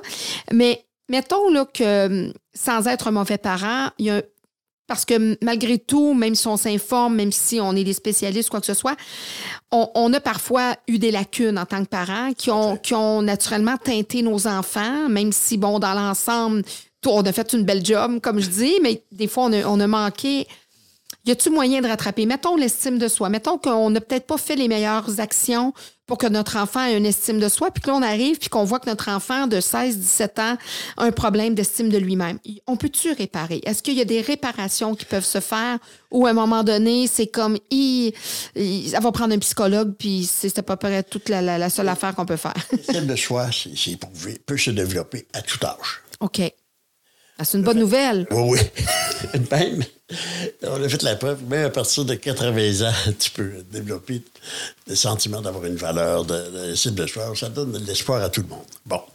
Si euh, un enfant euh, construit son estime de soi avec l'aide des parents et qui vit des périodes plus euh, difficiles, l'estime de soi ne disparaît pas. Ça se peut qu'elle ne soit pas accessible pendant une période. C'est étouffé pour À cause de fréquentation quelconque ou de situation quelconque. Elle peut, elle peut revenir, là, ça, il n'y a, pas de problème. Moi, je posais la question des adultes. Y a-t-il une épreuve que vous avez vécue dans votre vie? Une épreuve là, euh, terrible, tu sais. Alors, à ce moment-là, euh, qu'est-ce que vous avez fait? Euh, quelles ressources vous avez utilisées, quels moyens vous avez utilisés pour être capable de surmonter cette épreuve-là? Alors, ces, moyens-là, ces attitudes-là, euh, c'est l'estime de soi. Vous avez été puisé dans quoi? Dans le sens que la personne est allée puiser là, pour. Euh, ses capacités. La prise en charge de sa destinée. On appelle ça l'empowerment. Mm-hmm. Alors, finalement, euh, c'est ça. Mais ces ressources-là que vous avez utilisées, vos forces, vos qualités, ils n'ont pas disparu comme neige au soleil. Ils mm-hmm. sont encore là, que vous pouvez utiliser dans une autre, dans une autre situation. Donc, puis ça peut naître à n'importe quelle. L'estime de soi, la confiance en soi qui va suivre par la suite peut, arriver à n'importe quel moment dans sa vie si, en tant qu'enfant, on n'a pas, on n'a pas, pas qu'on a eu des mauvais parents, mais qu'on a eu des parents parce que, faut se le dire, souvent, concernant nos enfants, on va transmettre, moi je dis nos bébites, là, comme on dit. Il y a des choses qu'on on arrive à pas transmettre. Est-ce que vous êtes d'accord avec ça? Moi, je dis. Ben, écoutez, euh, il y avait un grand maître en éducation qui est Bruno Bettelheim. Bon. Un journaliste a posé euh, une question. Euh, un enfant, quelle sorte de parent idéalement qu'il a besoin? Hein? Bettelheim a répondu ce qu'un enfant a besoin, c'est de parents acceptables. Dans le sens d'un parent qui n'est pas un parent. Il n'y a pas besoin d'un parent parfait, ça n'existe pas. Non. Alors, un parent qui, qui, va faire des erreurs, qui, va avoir des choses d'humeur, je ne pas tout. Mais l'important en premier, c'est l'attachement. C'est l'attachement. Alors, l'attachement, c'est la base. Alors, finalement, euh, c'est ça, parce que un parent parfait, tu peux pas euh, t'attacher à quelqu'un de parfait parce qu'il n'existe pas. Donc, donc, un parent, un parent qui est aimant, qui a créé vraiment le lien d'attachement avec son enfant, peut être à quelque part un peu euh, colérique, euh, ah avoir un mauvais exemple, être, euh, tu sais, avoir pas nécessairement des comportements sociaux très, très, comment je pourrais dire, acceptables, mais l'enfant, lui, l'important avant tout, c'est son sentiment d'attachement. Absolument. Écoutez, attachement, là, c'est tellement fort. Qu'est-ce que ça veut dire quand le bébé vit au monde? Tomber en amour avec un bébé. Hein?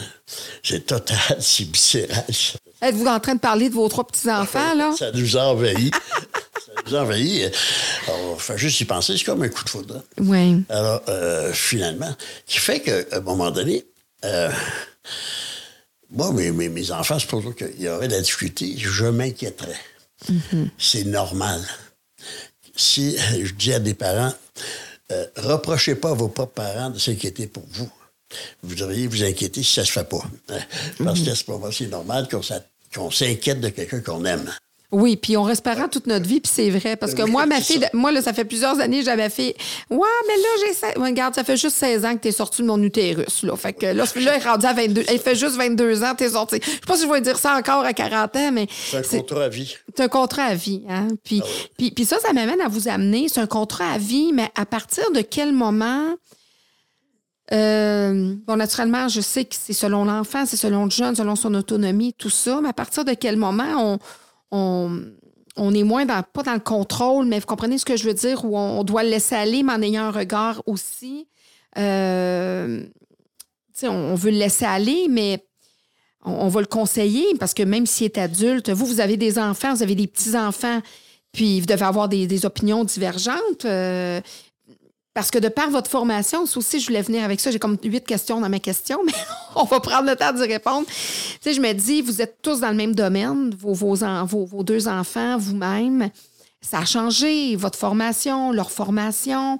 Vous en discutez. C'est quoi les grosses différences que vous voyez entre les nouvelles générations de professionnels qui arrivent, la vôtre, euh, leur clientèle aussi, leurs interventions, ce qui se passe? Moi, ce qui m'importe, quelle que soit la génération, euh, ce sont les valeurs. Les valeurs que tu, euh, que tu euh, priorises. Il n'y a pas de bonnes et de mauvaises valeurs. Ce sont les valeurs. Le respect de soi, c'est une valeur. Le respect de l'autre en gestes et en paroles. Vous avez le, respect de, la santé, la, la, nature. Tu sais. Alors, et à ce moment-là, ça, c'est transgénérationnel. Les valeurs. Le respect de l'autre, je pense, va être aussi important dans 20 ans que Oui, ça devrait traverser les, les générations. C'est ça. Alors, qui, ben, après ça, les moyens de faire intégrer ces valeurs-là, c'est ça, c'est autre chose. Euh, ça change. Puis, y a-tu des fois des divergences d'opinion que vous avez avec vos enfants? Vous dites, ben regarde, moi, je faisais ça comme ça. Là, nous, maintenant, on fait ça comme ça. On a eu, je sais pas moi, eu telle formation. On, on aborde ça différemment? Ben oui. mais c'est normal. C'est-à-dire, les, les enfants n'ont pas euh, être euh, docile et conformiste par rapport à, ses parents. Moi, je pense que le parent, c'est surtout d'essayer de comprendre en autant que là, si ça heurte les valeurs, ça, c'est autre chose. C'est... Euh, mon fils, il regardait une espèce de vidéo, Twisted Sisters. Il y avait de la violence là-dedans, incroyable. Des chanteurs rock. Oui, oui. Alors, alors euh, j'arrive là, je dis, ça n'a pas de bon sens. Je dis, tu retournes ça, toi, il l'avait loué, lui. Tu retournes ça. Mais il dit, papa, voyons donc, écoute, je peux pas accepter que par loisir, on regarde de la violence. Qu'on on endosse la violence. Puis, puis, votre fils, votre fils avait quel âge à ce moment-là? Euh, 14-15 ans, C'est ça. Puis là, vous étiez positionné en tant que ah, parent? Tout à fait. J'ai dit, ça n'a pas, d'allure ce qu'on passe là. là. J'étais dans une émission à, CKAC, à un moment donné, quand ça existait. Euh, euh, il y avait. Euh, comment ça s'appelle des, humoristes, là. bon, je ne m'en souviens pas. Comment ils appelaient. ah, les Denis de relais ou les. Non, non, c'est plus vieux que ça. Là. Les mecs comiques. c'est. Ah, alors, j'ai des problèmes de mémoire. euh, ils, sont plusieurs. Ah, les Rock et Belles Oreilles? Oui. OK. Rock et Belles Oreilles. Et, alors, une de leurs émissions, il y a des choses qui étaient drôles. Une des émissions, c'est qu'ils euh, riaient des handicapés des personnes, euh, vraiment rire des handicapés, des, des personnes qui euh, pauvres, euh, toutes les tares, là. Alors là, l'animateur, M. Prou, me demande ce que je pense de ça. Ça n'a pas de bon sens. Euh, ça n'a pas de bon sens. Comme euh, l'humoriste qui, a ri d'un enfant. oui, le Mike Ward avec le oh, petit Jérémy. Là. Ça n'a pas de bon sens. Le respect de l'autre. Il me semble que ça devrait être quelque chose de, euh, important chez l'être humain. Puis ces humoristes-là vont vous dire la libre expression. Ah, on pense beaucoup la liberté mais on pense très peu au devoir. Ouais. On parle beaucoup de la, liberté et non pas la responsabilité. Et le devoir, la responsabilité, c'est en fonction de l'autre.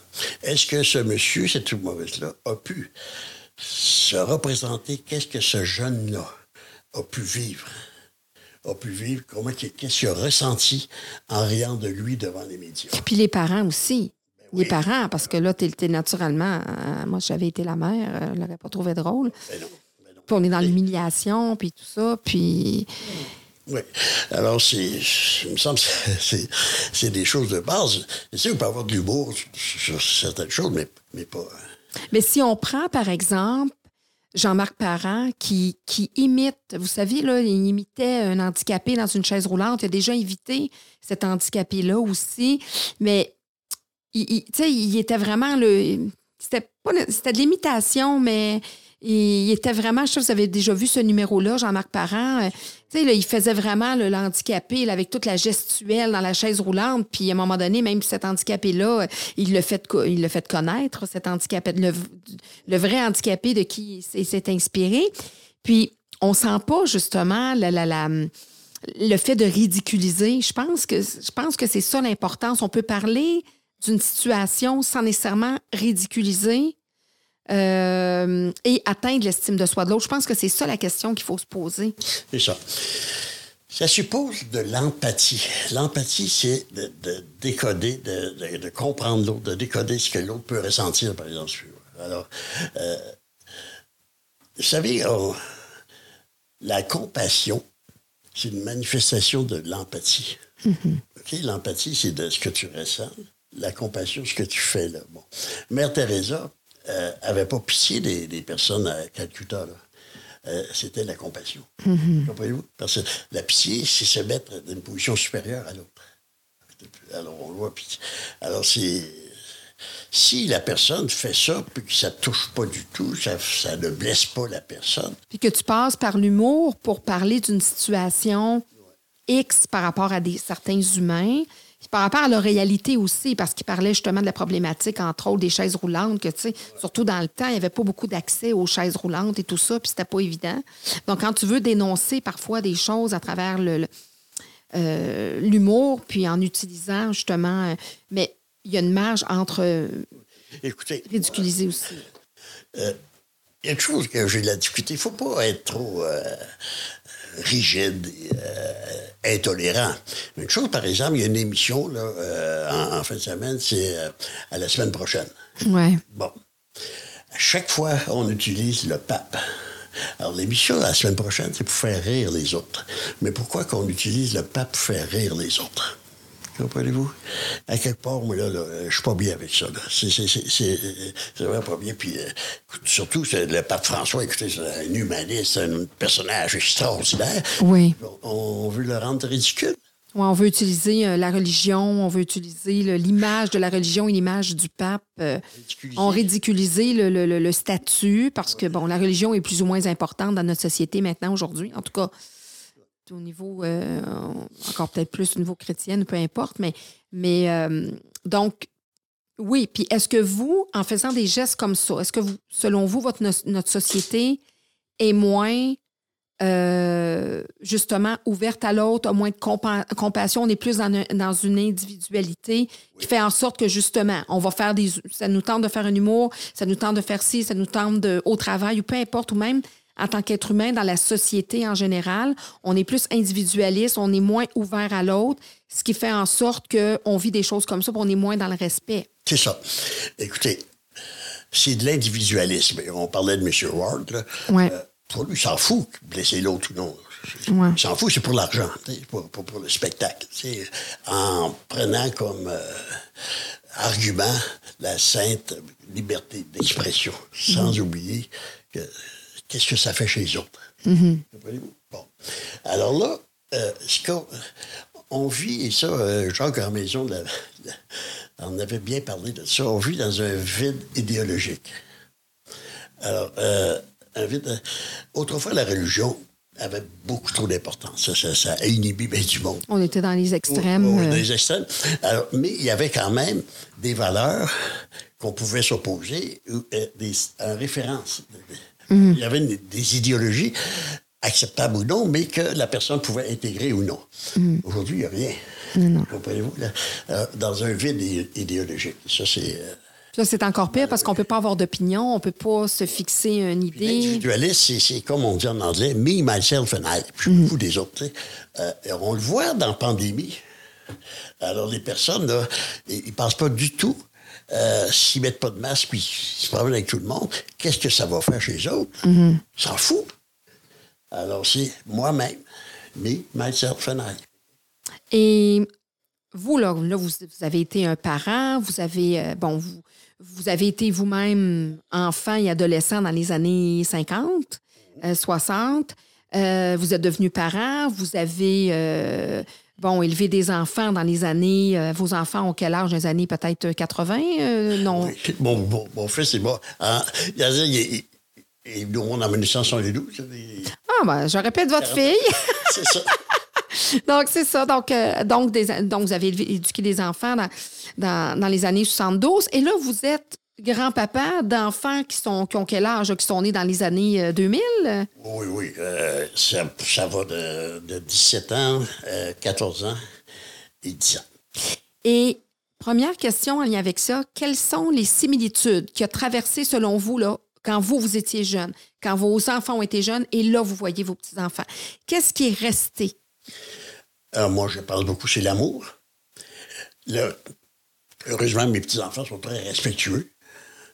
Euh, c'est des enfants qui, qui aime beaucoup les études. Il, aime la lecture, ça, c'est sûr qu'il euh, fallait faire du grand-père. Mm-hmm. Alors, euh, mais... le grand-père doit y être pour quelque chose aussi. Et les parents? C'est-à-dire, oui, puis mon fils, mon fils, c'est sûr que puis, sa femme qui est orthopédagogue. alors, il y, a la, il y, a la, lecture dans la maison. Puis, il y a quand même mm. le, le, goût d'apprendre. Même, écoutez, à mon âge, moi, j'aime ça, apprendre des nouvelles choses tout le temps. alors, c'est, Vous avez cette soif d'apprendre là, ah, vos enfants ont. Ça, ça a continué. Puis dans la génération en, général, qu'est-ce que vous avez observé à travers les clientèles, à travers les parents que vous avez euh, rencontrés, à qui vous avez donné des formations et tout ça? Qu'est-ce qui a traversé le temps à travers les générations au niveau des enfants et de la famille, qui est resté là?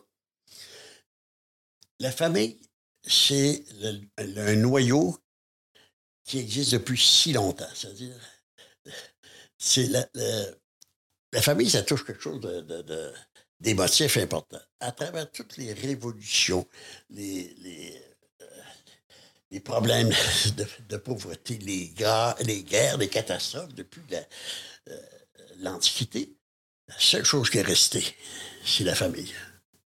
Comprenez-vous? Les liens familiaux. Oui. Alors ça, et euh, c'est pour ça qu'à un moment donné, c'est ça, touche. Il y a une résonance euh, psychologique quand on parle de, la famille comme telle. Alors, moi, je pense que l'attachement est demeuré. Euh, la disponibilité, peut-être moins aujourd'hui parce que les parents sont bousculés dans le temps. Les valeurs sont, les valeurs sont restées sensiblement les mêmes. Euh, ce qu'on voit aujourd'hui beaucoup, c'est la consommation, la super-consommation. Ça, ça, ça m'amène à vous dire qu'est-ce qui a changé? Qu'est-ce qui, qui, a été euh, bouleversé? Vous savez, autrefois, quand est-ce qu'on voyait le plus d'adultes dans un milieu précis? C'était des églises. Aujourd'hui, c'est des centres d'achat. ça fait, je ne veux pas dire que je suis pas pour euh, faire la promotion des églises, mais je peux vous dire que comment ça a changé, c'est incroyable. Alors, oui, puis on n'y allait pas pour les mêmes raisons. Quand on allait à, l'église, euh, bon, c'est un lieu de rassemblement. Ben oui. Les gens, parce que l'être humain aime se rassembler, aime être avec euh, ses pères. Comme vous dites, la solitude, c'est, ce, que, ce qui est plus difficile pour l'être humain.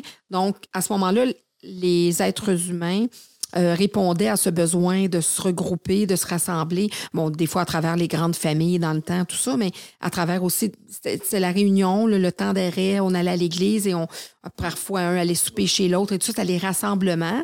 Ça, c'était la première motivation. Là, la motivation est encore là, mais le moyen a changé et on se retrouve, comme vous dites, dans les centres d'achat. Mais là, on consomme. Oui.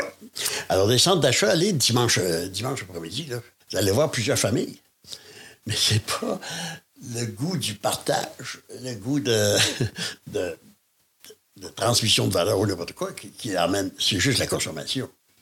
Alors, c'est ça qui Ou, ou, ou l'idée de vouloir euh, se changer les idées, puis d'être ensemble, puis de sortir un peu de la maison, mais on c'est peut-être pas le meilleur lieu. C'est peut-être que sous-jacent, oui, il y a la consommation aussi, euh, parce que ça, on parle de consommation, beaucoup de parents vont compenser l'amour, la présence avec, avec les cadeaux, avec les jouets, avec... Euh, ah oui, absolument. Euh, c'est sûr qu'on vit dans un contexte capitaliste. Il y a des parents qui posent la question. Euh, tu sais, pour les tâches des enfants, là, c'est beau payer les enfants de faire le lit, la, dit, c'est la meilleure façon d'en faire un capitaliste. mais ce que vous l'empêchez de faire, il ne pourra jamais acquérir par cette façon-là la générosité. La générosité, un peu le don. le don de soi. Le don de soi.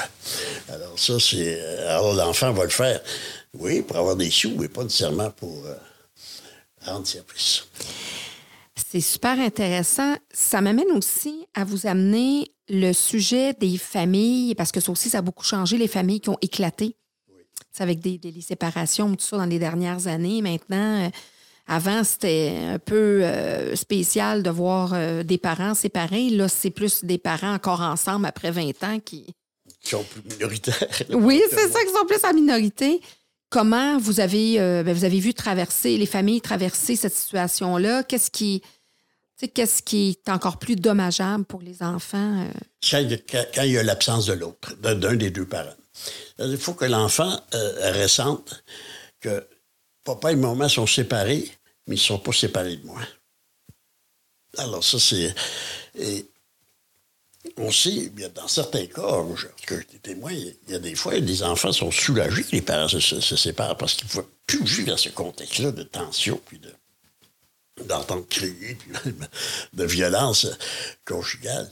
Mais en même temps, ils ont toujours, c'est tout à fait normal, le, le sentiment de qui, qui sont assez importants pour que les parents les investissent, peu, peu importe l'endroit. Ce qui nuit le plus, l'aliénation parentale. Ça, ça, c'est terrible. ça. Puis ça, c'est courant, ça. Ah, je sais pas jusqu'à quel point c'est courant, mais c'est désastreux.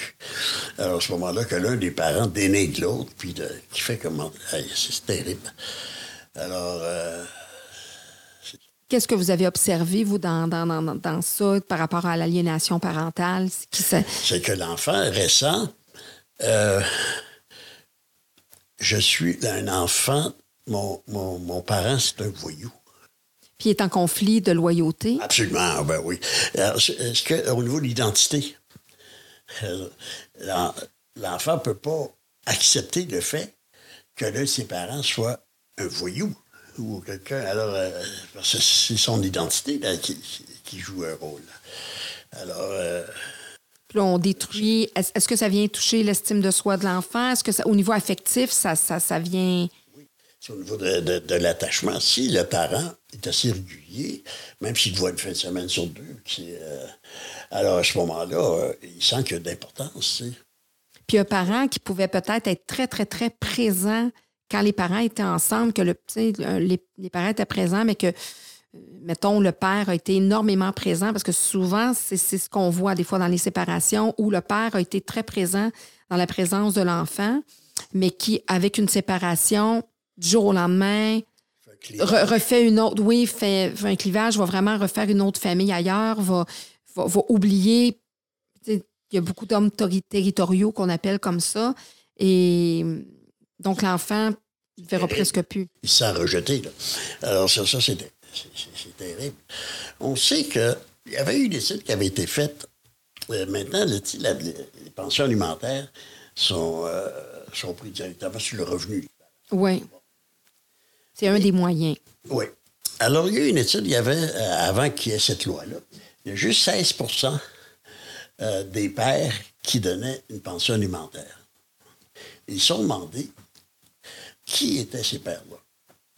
Finalement, on s'est rendu compte que c'était des pères qui s'occupaient beaucoup de l'enfant, qui changeaient de couche, qui l'aidaient, puis qui le- stimulaient, puis qui l'aimaient. Alors, c'est c'est des pères, moi j'ai vu les pères pleurer, s'ennuyer leur enfant. Parce que là, ils s'étaient impliqués dans les tâches avec l'enfant.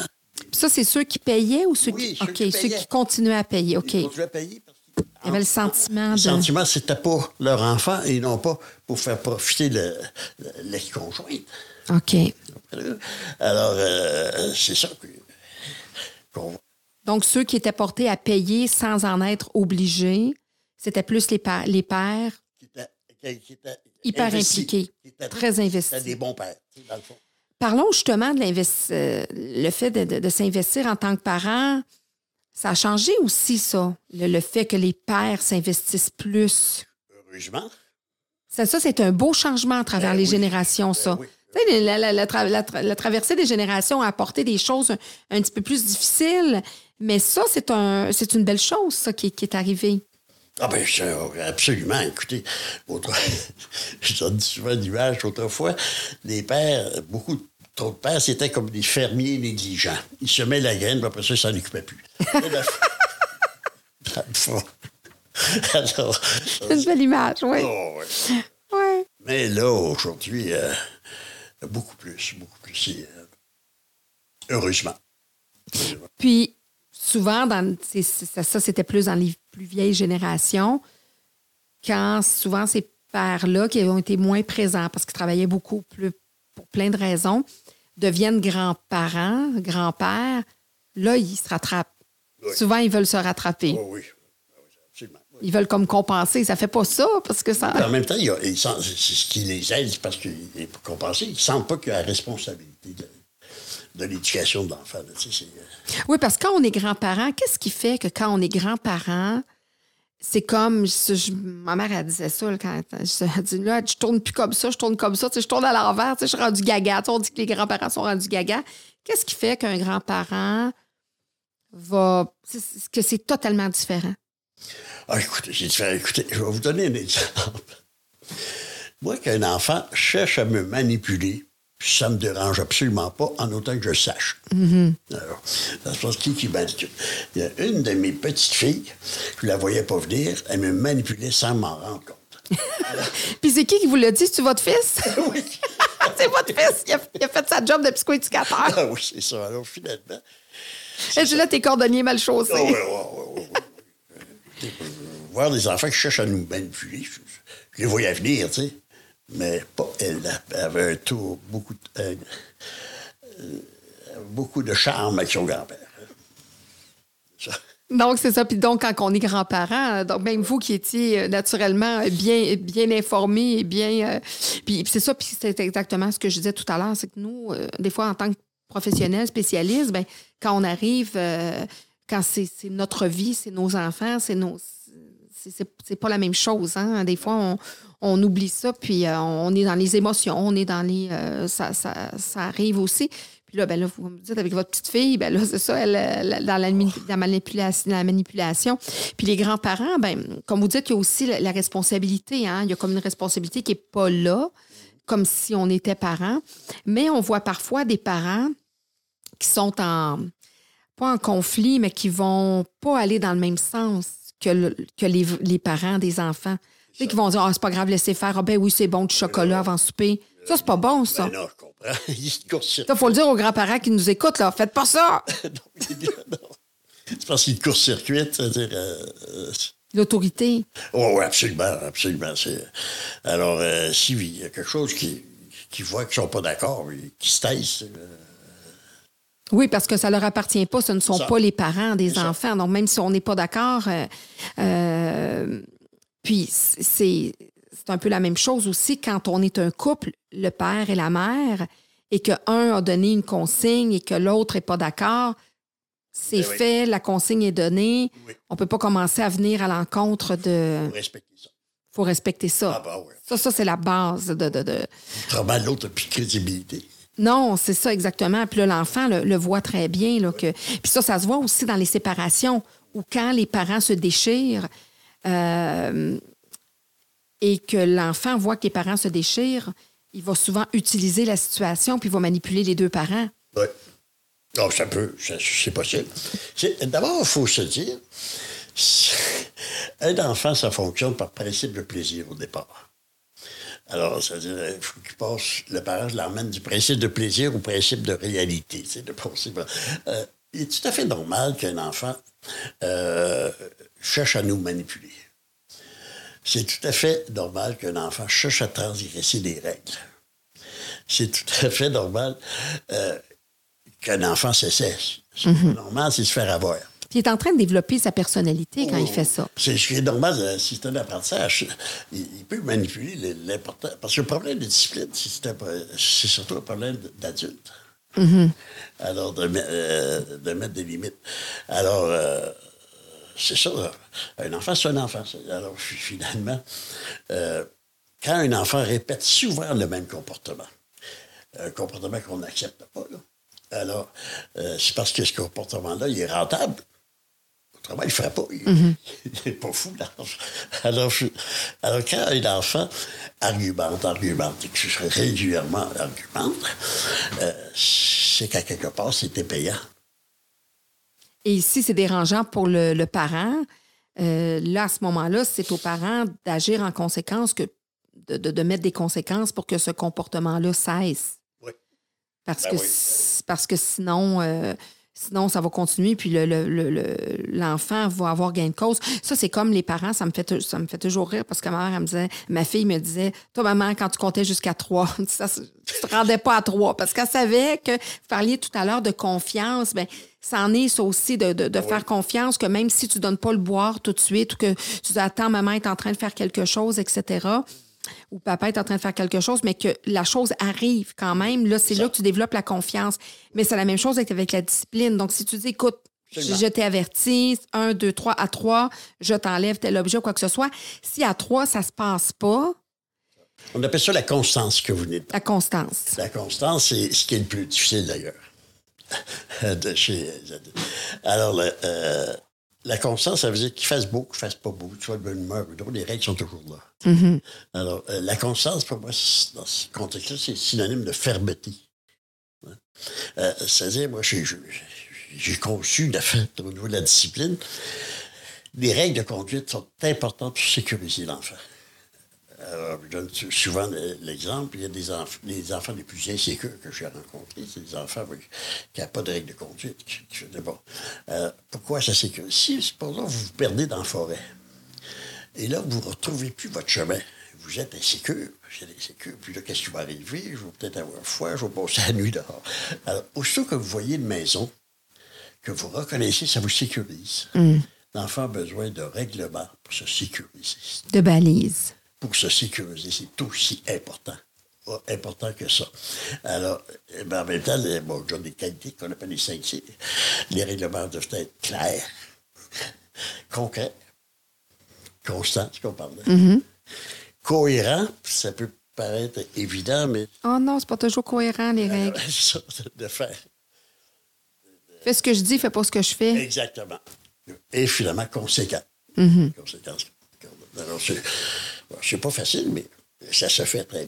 Non, puis on, en fait des erreurs. Puis moi, ça m'est arrivé tant que parent, des fois, de faire des erreurs, mais d'aller des fois même m'excuser à mon enfant, de dire écoute, j'ai peut-être eu la mauvaise. Euh, parce que c'est bon aussi de, reconnaître nos torts. Ah bon, ça ne veut pas dire d'être à la merci de son enfant puis de lui donner raison, quoi que ce soit. Mais parfois, euh, on a sauté vite aux conclusions, quoi que ce soit, puis d'aller faire réparation auprès de l'enfant, ça lui enseigne aussi à lui être à lui-même, à pouvoir aller faire réparation éventuellement. C'est la responsabilité. Ça, c'est la responsabilité. Parce que avec mon fils, c'est le seul livre que j'ai écrit avec mon fils.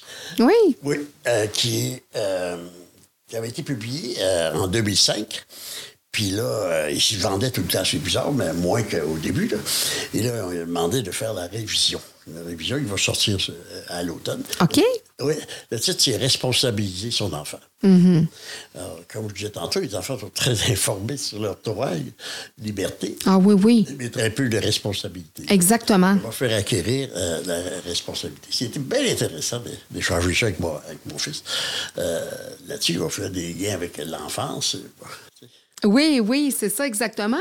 Comme tout à l'heure, vous parliez du fait que vous, en tant que père, de, de, de voir votre jeune de 14 ans euh, visualiser une vidéo où il y avait de, musique, qui était peut-être de la bonne musique, mais que c'était une vidéo remplie de violence. Vous, vous êtes... On voyait, il agressait un enseignant, là, puis euh, l'autre enseignant il lançait par la fenêtre. Écoutez, ça... Même si c'est imagé. Non, mais c'est bon ce que vous apportez parce que des fois, on va voir vraiment des choses qui n'ont pas de sens dans les films ou quoi que ce soit, puis on se dit, ah, ben c'est un film, c'est juste des images. Oui, mais ça imprègne le jeune, ça imprègne. Lui pense que c'est correct. Puis, euh, le jeune est en apprentissage tout le temps avec les modèles autour de lui. Puis, c'est important de se faire respecter comme parent, puis dans nos valeurs. Euh, puis, puis, ça aussi, euh, même si on est à l'écoute de nos enfants, on parlait tout à l'heure de valeurs.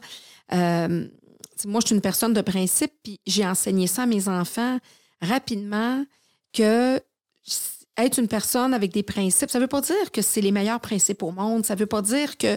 Mais si tu es une personne de principe et que tu veux les faire respecter, moi, ai dit attendez-vous parfois à perdre des amitiés, à perdre parfois même des emplois, à, à, perdre des partenariats parce que, si justement tu as, une, estime de soi, tu, te fais confiance, puis on ne parle pas de narcissisme, pas du tout, mais c'est qu'à un moment donné, il faut. Euh, tu sais, ça vient des fois avec, avec des contraintes. Tu ne peux pas avoir toujours les deux côtés euh, de la couverte. C'est ça. sais, donc, avoir des principes puis vouloir faire respecter ça, ben parfois, c'est devoir euh, euh, dire ben nos, chemins se séparent avec telle personne parce que les valeurs ne sont pas les mêmes, les convictions, même si on est dans le respect, là. Oui. Tu sais, c'est ça. Puis moi, je trouve ça important d'enseigner ça à mes enfants parce que je me dis, ben, c'est une façon de se faire respecter aussi dans, dans la vie parce que ou pour devenir non plus. C'est ça, c'est toujours avoir une, une, euh, d'avoir un bon dosage de tout. Écoutez, ce qui est bien important, ce que vous dites, parce que euh, la- l'affirmation de soi, l'affirmation de soi, c'est la manifestation de l'estime de soi. C'est- L'estime de soi, c'est comment tu te juges dans ta tête, c'est comment dans ton monologue intérieur, c'est bon. Mais si vous voyez une personne qui s'affirme bien dans la vie, vous pouvez conclure probablement sans vous tromper qu'elle a une bonne estime d'elle-même. Alors, c'est quoi? C'est être capable d'exprimer ses sentiments, ses idées, ses besoins, ses désirs, parce que mes sentiments, mes idées, mes désirs ont une valeur, parce que j'ai une valeur. Être capable de faire de- euh, des choix personnels, pas juste pour les autres. Être capable aussi, de- et le critère qui ne trompe pas euh, chez l'adulte, est cap- euh, quelqu'un qui s'affirme va se faire respecter. Je n'accepterai pas de la violence verbale et physique à mon égard, parce que je considère que je vaux plus que ça. Alors, ça touche, alors, ça veut dire que c'est la manifestation extérieure de ce qui est intérieur, c'est comment la personne se juge. Oui, puis c'est ce qui fait que tu peux continuer d'é- d'évoluer, puis, euh, puis c'est ça, on peut transformer, transmettre ça à nos enfants. Je pense que c'est c'est un, un bel héritage euh, à, à leur transmettre. Ça m'amène à vous parler, vous parliez justement d'estime de soi, tout ça. Je vais vous parler d'intimidation. L'intimidation, c'est un fléau, puis ça existait dans, dans- dans votre temps, dans notre temps. Bon, ça se réglait pas toujours de la même façon. Je pense que dans mon temps, c'était plus, ça se tapochait un peu, puis c'était un peu la loi du Oui. plus fort, puis euh, du, du plus, celui qui cognait plus fort. Euh, là, on parle d'intimidation. Les intimidateurs, les intimidés. euh, le profil, selon vous, de l'intimidateur, celui qui intimide. Celui qui intimide, ça lui fait d'abus de pouvoir, naturellement. Oui. Euh, il a su- souvent vécu avec un intimidateur. Comme parent? Oui. Ah oui, OK. Oui, c'est-à-dire, euh, euh, l'enfant qui, qui intimide les autres, il a été intimidé aussi, Il y a eu ce modèle-là, euh, en, en général. là. en général.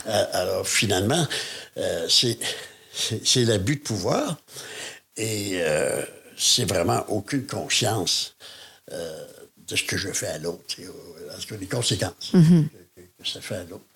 Tandis que je- la victime, c'est régulièrement victime, c'est un problème d'affirmation de soi. Dans, dans le sens que je n'accepte pas qu'on me frappe, me- parce que je vaux plus que ça, il faut que j'aille chercher de l'aide ou euh, prendre des moyens, euh, etc. Mais l'intimidation, c'est.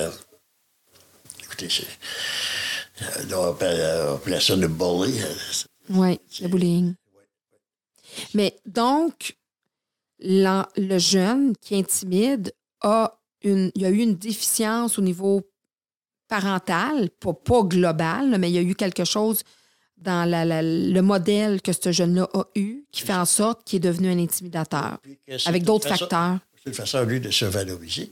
Et euh, puis que pour lui, c'est bon, payant. Ouais. Euh, on a eu un président américain qui était comme ça. Chance, il a fait juste 4 ans. Ils ont eu l'intelligence de ne pas, de pas le réélire. Mais puis, puis a celui qui est intimidé ben, a aussi a eu une déficience au niveau parental, dans l'exemple parental. Euh, c'est pas la même parce que l'on parle plus d'estime de soi. Donc, euh, parce que l'intimidateur va souvent aller chercher, va visiblement aller chercher une victime qui manque, qui manque d'estime de, de- de lui-même.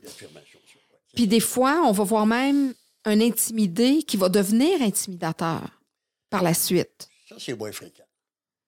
Avec, avec le temps, là, c'est arrivé des fois de voir des élèves qui ont été intimidés pendant X temps puis qui sont devenus des intimidateurs. C'est pas par. euh, par euh, mais c'est moins fréquent. C'est quand même un fléau, l'intimidation. Puis on, on- on le voit encore aujourd'hui dans le milieu de travail. Là, je parle du milieu scolaire, mais on en voit un petit peu partout. Puis il me semble que c'est plus fréquent dans notre société, l'intimidation, euh, que ce soit au niveau du travail, que ce soit, l'abus de pouvoir. C'est- de vouloir avoir un pouvoir sur l'autre. Ça. Puis ça, ça serait dû. Est-ce qu'on peut mettre ça en lien avec, avec la consommation? D'avoir on veut tellement consommer que là, on veut consommer aussi l'estime de l'autre, puis on veut montrer qu'on. ou pas du tout. Ou faire un lien avec quoi? Oui, C'est-à-dire que l'intimidation, c'est se donner le pouvoir et de contrôler l'autre aussi. On voit ça maintenant dans la violence conjugale. Tu sais, euh, le mari euh, domine l'autre. euh, Il y a une emprise. ah, une emprise. Écoutez, c'est terrible sur ce plan-là. Alors, on voit ça de- qu'on appelle des féminicides euh, de plus en plus. Il va falloir qu'il y ait vraiment une éducation sociale. Et pourquoi, selon vous, justement, c'est plus des hommes qui vont tuer des femmes? Mais moi, il y a quelqu'un qui m'a dit quelque chose de très intéressant. Puis je dis, ah, ben, il n'y a pas tort. Parce que oui, on dit, bon, c'est les hommes qui assassinent. oui, c'est pour ça qu'on a parlé de féminicide et que ce, ce, mot-là est, est, sorti. Mais on a dit, par contre, oui, c'est les hommes qui assassinent les femmes et rarement les femmes qui assassinent les hommes, mais souvent, ce sont les femmes qui vont faire, qui vont tuer des enfants. Ça demande toute une détresse. Alors. Euh, Puis là, j'ai dit Ah, ben, c'est vrai que quand on en parle d'enfanticide ou qu'on on, va parler de, de, tuer des enfants, c'est plus souvent les mères qui vont le faire. Ça, je ne sais pas. Je ne sais pas s'il y a vraiment des statistiques là-dessus, mais c'est. Euh... J'ai pas fait une grande étude là-dessus, mais je me dis, si je me fuis à, ma mémoire, puis je me dis, ah, cette personne-là m'a soulevé ça, je dis, ah, ben, il y aurait lieu de se pencher sur la situation. C'est sûr que c'est deux, c'est sûr que c'est pour des raisons complètement différentes. Là. Oui. Écoutez, moi, je trouve qu'il y a tout un travail qu'il faut faire social de conscientisation de toutes les façons euh, pour euh, protéger les femmes. Écoutez, les femmes, c'est ça, nos mères, nos sœurs, nos conjointes, nos amours. Les femmes, écoutez, pourquoi? Pourquoi qu'on abuse? ça? Mm. Alors, c'est, moi, le, mot féministe, j'ai jamais aimé ce mot-là. J'ai toujours aimé le mot justice. Mm-hmm. Pour tous. Pardon, oui. Alors, il y, a tout un travail social à faire sur le, respect de la réalité des femmes, tant au niveau du travail qu'au niveau conjugal, puis ça, c'est sûr. Puis, vous parlez d'un travail de société, mais moi, je le dis souvent, c'est en éducation. Parce que, bon, on va souvent revendiquer des choses. On, demande beaucoup au ministère de l'Éducation qui a encore beaucoup de devoirs à faire. Puis, bon, c'est leur rôle. Mais moi, je me suis toujours dit, c'est vraiment un rôle de société. Tu sais, si, si l'éducation va pas bien, si c'est difficile en milieu scolaire, si c'est difficile pour les enseignants, si on est toujours en train de s'accrocher, à dire c'est la faute du ministre, c'est la faute du ministère, c'est la faute du système, c'est la faute de ci, c'est la faute de ça, je trouve qu'on cogne, on frappe vraiment sur le mauvais clou parce que pour moi, c'est une affaire de société. Commençons par faire de l'éducation une de nos priorités, ce qui n'est pas le cas. Commençons à redorer justement les lettres de noblesse de l'éducation, à respecter les enseignants. Commençons à accepter dans une classe. Vous parlez des écoles alternatives. Moi, ça, moi, je comprends parce que j'ai fait deux stages en école alternative, puis j'ai enseigné à l'école alternative, donc je connais très bien ce, ce milieu-là. Puis pourquoi j'ai fait deux stages? Parce que la première fois où je suis rentrée dans une école alternative, mon premier réflexe, parce que justement, les enfants sont hyper euh, autonomes, on développe leur autonomie. Et je me disais, ben mon Dieu Seigneur, les enfants ne foutent rien ici. Tu sais, c'est mon c'est bon. De par moi, mon éducation oh de, de, de, de, jeune universitaire qui est allé à l'école privée, qui a fait le public, le privé, mais qui, qui a eu un encadrement, qui a déjà été chez les sœurs aussi. Là, j'arrivais, mon Dieu, les enfants, ça va partout, il n'y a pas de cloche. Euh, tu sais, c'était comme pour moi désorganisé parce que j'avais pas été au fond des choses, j'avais pas revu. Tu rentrais là, tu disais, mon Dieu, les enfants, ça parle, ça fait... Puis euh, je me disais, bon Dieu, mais les enfants, mon Dieu, qu'est-ce qu'ils font ici à l'école? je fais un stage. Puis j'ai voulu justement, un peu comme vous, vous disiez, approfondir mes connaissances et ma formation. Et euh, bon, mais j'ai appris naturellement que c'était pas ça du tout. Là. Il y avait beaucoup de pédagogie, puis de par projet, puis de, des parents. S'il y a des parents impliqués, c'est bien l'alternative, justement, et tout ça. Hein, si les parents euh, sont là. Et je, me, je me disais que euh, je, me, suis rendu compte que c'est une question de, société et euh, d'implication. Fait en, en alternatif, la coéducation, c'est très courant. Des parents qui viennent en classe pendant que toi, tu pars, puis souvent, tu enseignes en multiniveau. Là. On parle vraiment de, mettons, 5 6e année ou première, deuxième, 3, 4, peu importe. Et le, parent vient dans ta classe, passer un avant-midi ou même la journée. Toi, tu pars avec 15 élèves en quatrième année pendant que le parent reste avec les troisièmes. Alors, ça te permet tellement une belle l'attitude, une belle proximité, puis c'est plus facile pour l'enseignant parce qu'il part avec ses 15 élèves en troisième année. Il va se concentrer pendant que l'autre parent fait de la coéducation.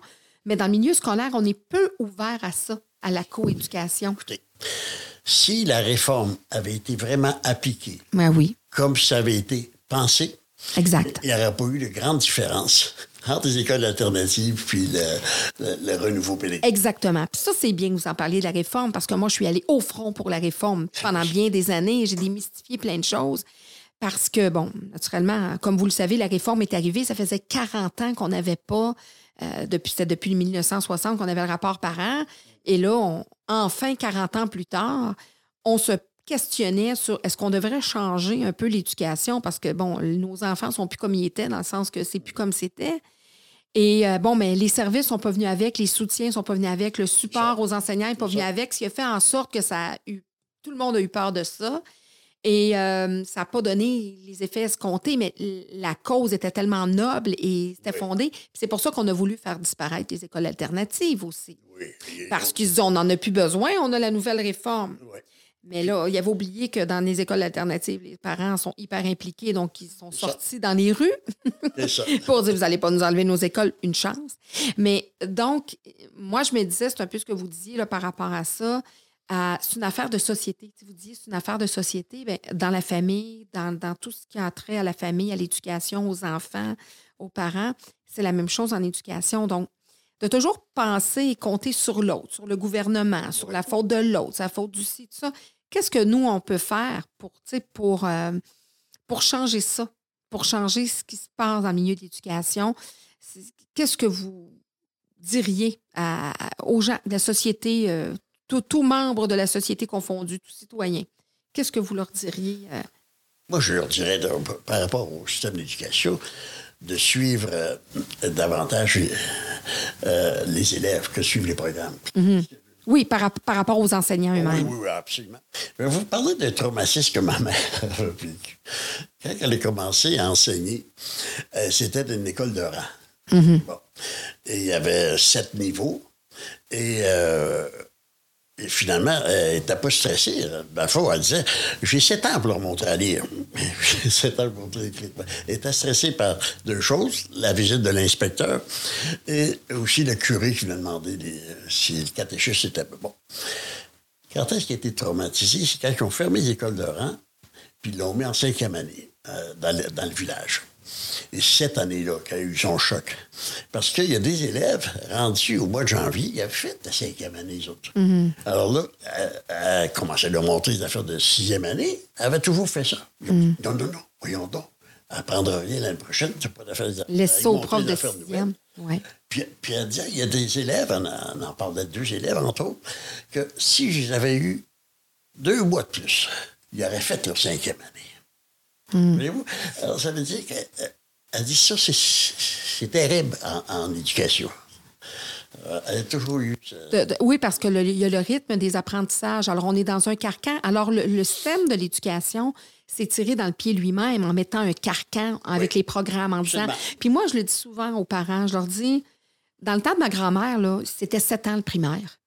Là, ils ont changé ça, c'est six ans. Ça se peut que ça prenne sept ans. Bon, là, on doit ouais. passer à ce moment-là par le redoublement. C'est la nouvelle formule. Mais je me dis, c'est pas l'échec de toute une vie d'avoir besoin d'une année supplémentaire pour euh, assimiler les apprentissages. Ben non. Ben non, absolument. Il y en a qui partent de l'école, il y en a qui retournent, il y en a qui retournent aux études. que j'ai lu par rapport, je ne sais pas si c'est encore comme ça, dans le Royaume-Uni. Le Royaume-Uni, c'est l'Angleterre, l'Écosse, l'Irlande du Nord. Bon. Les enfants commencent l'école à, à 7 ans. Le, cours primaire dure 7 ans. En 7 ans, ils ont deux semaines d'examen. Il n'y a pas un petit Anglais, un petit Écossais, un petit Irlandais qui double. Ça n'existe pas dans cette mentalité. Voyez-vous? C'est pas un pays défavorisé. Non. Le pays qui, qui ont produit le plus de, de prix Nobel. Donc, leur système. Puis, donc, vous avez traversé pas mal les, les, frontières, mais les océans pour donner des formations. Vous, selon vous, au, ni- au niveau, mettons plus euh, euh, éducation, ça serait quoi le pays qu'on devrait, dont on devrait s'inspirer? La Finlande? le- le- Oui, dans les pays nordiques, c'est vraiment la philosophie qu'on vient de parler. C'est plus. euh, et ensuite, les enseignants sont beaucoup plus valorisés. Beaucoup plus valorisés et respectés par. euh, Puis une chose qui n'aide pas les enseignants au, au Québec, c'est que c'est le, le seul endroit où ils n'ont pas d'ordre professionnel. Non. les enseignants n'ont pas d'ordre professionnel. Ça veut dire qu'il n'y a pas de, de, un ordre professionnel pour protéger le public en, vertu d'un code d'éthique. Alors, qui protège nos enfants? Les syndicats protègent les enseignants. Exact. Pas les enfants. Alors, moi, je suis convaincu que si on établissait le code d'éthique, euh, un autre professionnel, ça ne changera pas la pratique d'au moins 95 des, des, enseignants. Mais ça va changer le regard de la société. Exact. De la... Des professionnels. Des professionnels. Mais quand on sait qu'un bon nombre d'enseignants ne veulent pas d'ordre professionnel. Surtout syndicats. Oui. Oui, on peut en parler longtemps. C'est ça. alors, mais aussi, il y a le fait que dans un ordre professionnel, il y a une, euh, évaluation de la pratique.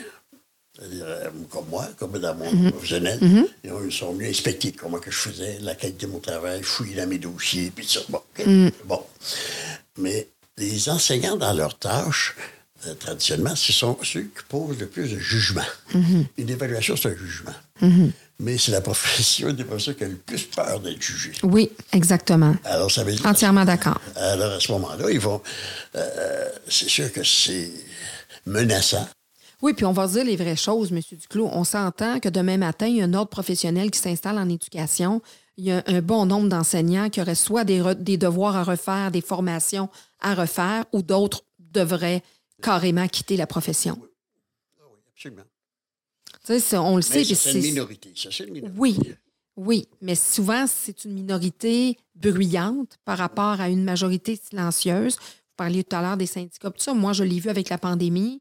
J'ai dû aider des, jeunes enseignants, même des enseignants qui, sont de plusieurs années comme moi dans le milieu d'enseignement, qui avaient peur de retourner, là, quand on a retourné au printemps dernier, qui ne voulaient pas retourner en classe pas à cause de la COVID, pas à cause de la pandémie, il était plus terrorisé par les discours syndicaux.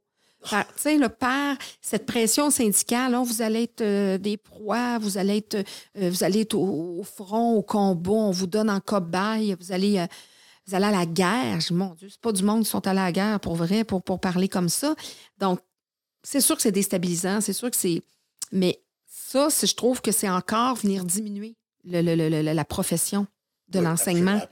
D'avoir un discours comme ça, parce que moi, je vois tellement l'éducation au même niveau que la santé, aussi important. La santé, c'est hyper important, mais si tu n'as pas d'éducation, puis tu pas. Euh, pour moi, les deux vont ensemble. Alors pourquoi qu'une infirmière devrait aller justement faire son devoir? Mais enseigner aussi, c'est un devoir. Tout à fait. Donc, tu sais, c'est une profession, oui, on veut dorer ça, mais c'est une vocation, c'est vraiment un devoir. Alors, moi, c'est ce que je me dis. C'est dans le milieu de l'éducation, je considère que on se tire dans le pied en, se mettant plein de barrières comme ça. On, on veut juste mettre, on est dans une classe, on veut juste mettre un cadre euh, sur le mur. même si notre conjoint il est bon pour cogner le clou, quand même nous-mêmes, on est capable de planter un clou, on peut même pas le faire. Il faut faire une réquisition pour le, concierge qui, lui, a une convention collective, qui, là, on va avoir un, grief si on a le malheur d'installer un cadre. Mais pendant ce temps-là, les élèves ne peuvent pas bénéficier de, de, ce qu'on veut mettre comme, comme, comme, matériel pédagogique sur le mur. Et puis, la tâche est tellement délimitée chez l'enseignant, il n'y a presque plus de, latitude. Non, fait qu'ils peuvent, ils doivent se dénaturer. Euh, euh, moi, je le dis avec mes tuteurs, souvent, je leur dis, ben, oui, vous avez, vous avez un suivi scolaire à faire avec un élève. En plus, c'est du 1 à 1, mais chaque professionnel a un bagage. Il y en a qui sont plus artistiques, il y en a qui sont plus sportifs, il y en a qui sont plus manuels. Alors, moi, j'en ai vu des profs faire euh, des systèmes météo sur le toit des écoles, là, faire toutes sortes d'affaires. C'était tellement. les élèves capotaient, là. c'est super le fun, mais il y en a qui le font. Il y en a qui dérogent un peu, puis qui le font, puis qui, bon, ils se disent, moi, je ferme la porte de ma classe, je fais, mais, c'est souvent eux qui, ont, qui deviennent les profs de l'école les plus aimés ou quoi que ce soit. Ben, c'est ça. Ben, c'est ça. C'est ça. Qui, qui... Moi, puis moi, je le dis, moi, j'étais un prof comme ça. Si j'avais enseigné à plein temps, mais quand j'enseigne un petit peu, euh, je peux justement aller plus dans ma, dans ma créativité, je suis plus reposée. Tu sais, on est plus. Euh, je vais prendre les thèmes de votre livre, on les a un petit peu abordés. Euh, parce que vous avez écrit, on se parle, fait, oui. on a une belle. c'est des sujets super intéressants, hein.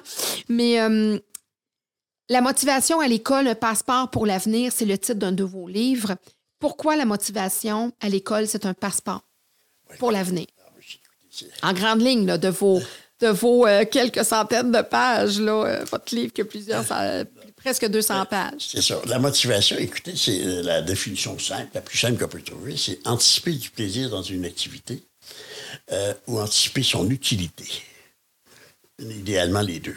OK. Alors, ça prévoit un enfant, si on lui présente un nouvel apprentissage, s'il prévoit que ce sera plaisant à faire, et surtout s'il voit que ça sera utile, si vous avez la, plus forte motivation à ce moment-là chez l'enfant.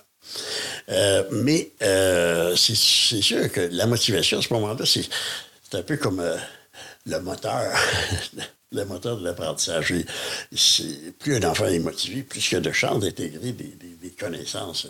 Puis qu'est-ce que le parent peut faire si son jeune n'est pas motivé? Qui c'est qui n'est pas motivé? qu'est-ce que le parent, parce que souvent, il va sentir une pression, parce que l'école va dire, ben, il fait rien, il n'est pas motivé, ici et ça. Ça part de où? Est-ce que c'est plus la job de l'enseignant de motiver l'enfant, de s'assurer à ce que ça soit intéressant? Parce que des fois, c'est le discours des parents. Ils vont dire, ben regarde, c'est pas de ma faute, il n'est pas intéressant, son prof, il le trouve pas bon. C'est la job de qui? Puis qu'est-ce que le parent peut faire? En premier, c'est du parent. C'est du parent. En premier, quand les enfants commencent en maternelle, les enfants n'arrivent pas également motivés pour la scolarité. Ça dépend des valeurs véhiculées à la maison. Mhm. Euh, euh, alors, à ce moment-là, mais après ça, c'est sûr que l'enseignement, la façon qu'on enseigne, et surtout à travers la relation qu'il faut établir. Euh, mhm. Mais il y a une chose, moi, là, que, que je reproche dans les pratiques pédagogiques, c'est qu'on ne stimule pas assez la curiosité des enfants. Quand un enfant est curieux, c'est un enfant qui veut apprendre. Et ça, ça commence très jeune. Mm-hmm. Alors, entre 9 mois et 18 mois, ce qu'on appelle la curiosité en action, l'enfant fouille. Mm-hmm. Puis il fait, des choses aujourd'hui. Mais en fouillant, c'est la curiosité, il découvre un paquet de choses. Et il découvre qu'un chaudron, ça peut être tapé, ça peut être lancé, ça peut être mis sur la tête. Il découvre la sonorité, la texture, la profondeur. Incroyable! Mm-hmm. Alors, et plus tard, cette curiosité-là en action va se transformer à un autre niveau, curiosité intellectuelle. Ça, ça lâche des pourquoi. Pourquoi que telle chose. Et après ça, la curiosité va changer, ça va devenir une curiosité sur le savoir-faire, comment on fait des choses. Bon. Alors, ça veut dire si l'enseignant stimule la curiosité, nécessairement, euh, euh, la motivation euh, va être forte. Et ça, par exemple, on parlait de la pédagogie par projet, mais c'est pas nouveau, ça. Non. Célestin Freinet étudiait ça en 1917. Alors, ça veut dire, ben, On n'a pas rien inventé. Non, non, non. Non, Mais en même temps, les enfants sont très stimulés là-dedans. Alors, ils font des, des apprentissages, c'est ça. Ça serait ça, la, la base de la motivation.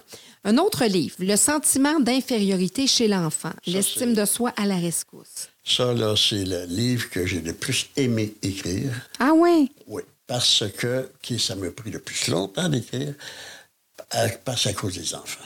Ça veut dire que j'ai tellement vu d'enfants qui se sentaient comme des moins que rien, euh, qui ne voyaient aucune valeur, qui se sentaient tellement dévalorisés. Euh, alors, à ce moment-là, euh, écoutez, pourquoi je me suis tellement intéressé à l'estime de soi depuis plus de 30 ans? C'est ça les enfants qui m'ont emmené là, à l'estime de soi. Parce que dans mes rapports d'évaluation ou d'intervention, j'écrivais souvent en guise de conclusion manque de confiance en soi, sentiment d'échec. Mais en dernier, je marquais presque tout le temps euh, pauvre estime de soi. Alors, je me posais toujours la question est-ce que l'enfant a de difficultés parce qu'il une pauvre estime de lui-même?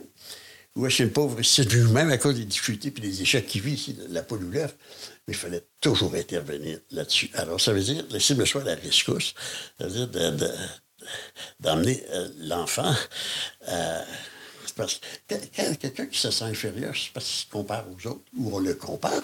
Ou on compare aux autres? Même si on ne compare pas les enfants entre eux, entre eux, ils se comparent. Mm-hmm. alors, alors, finalement... Puis il y a des enseignants qui le font aussi, puis encore, dans mon temps, ça, existait, mais encore aujourd'hui, Bon, ben, en tout cas, toi, tu as eu 30, là, puis euh, tu es le seul qui a eu 30. Fait que, ah, bravo, 95, Michel, tu as eu un bel. Je veux dire, ça n'a pas de sens. Puis ça se vit encore dans les écoles, là. C'est le livre à part de l'estime de soi que, oui.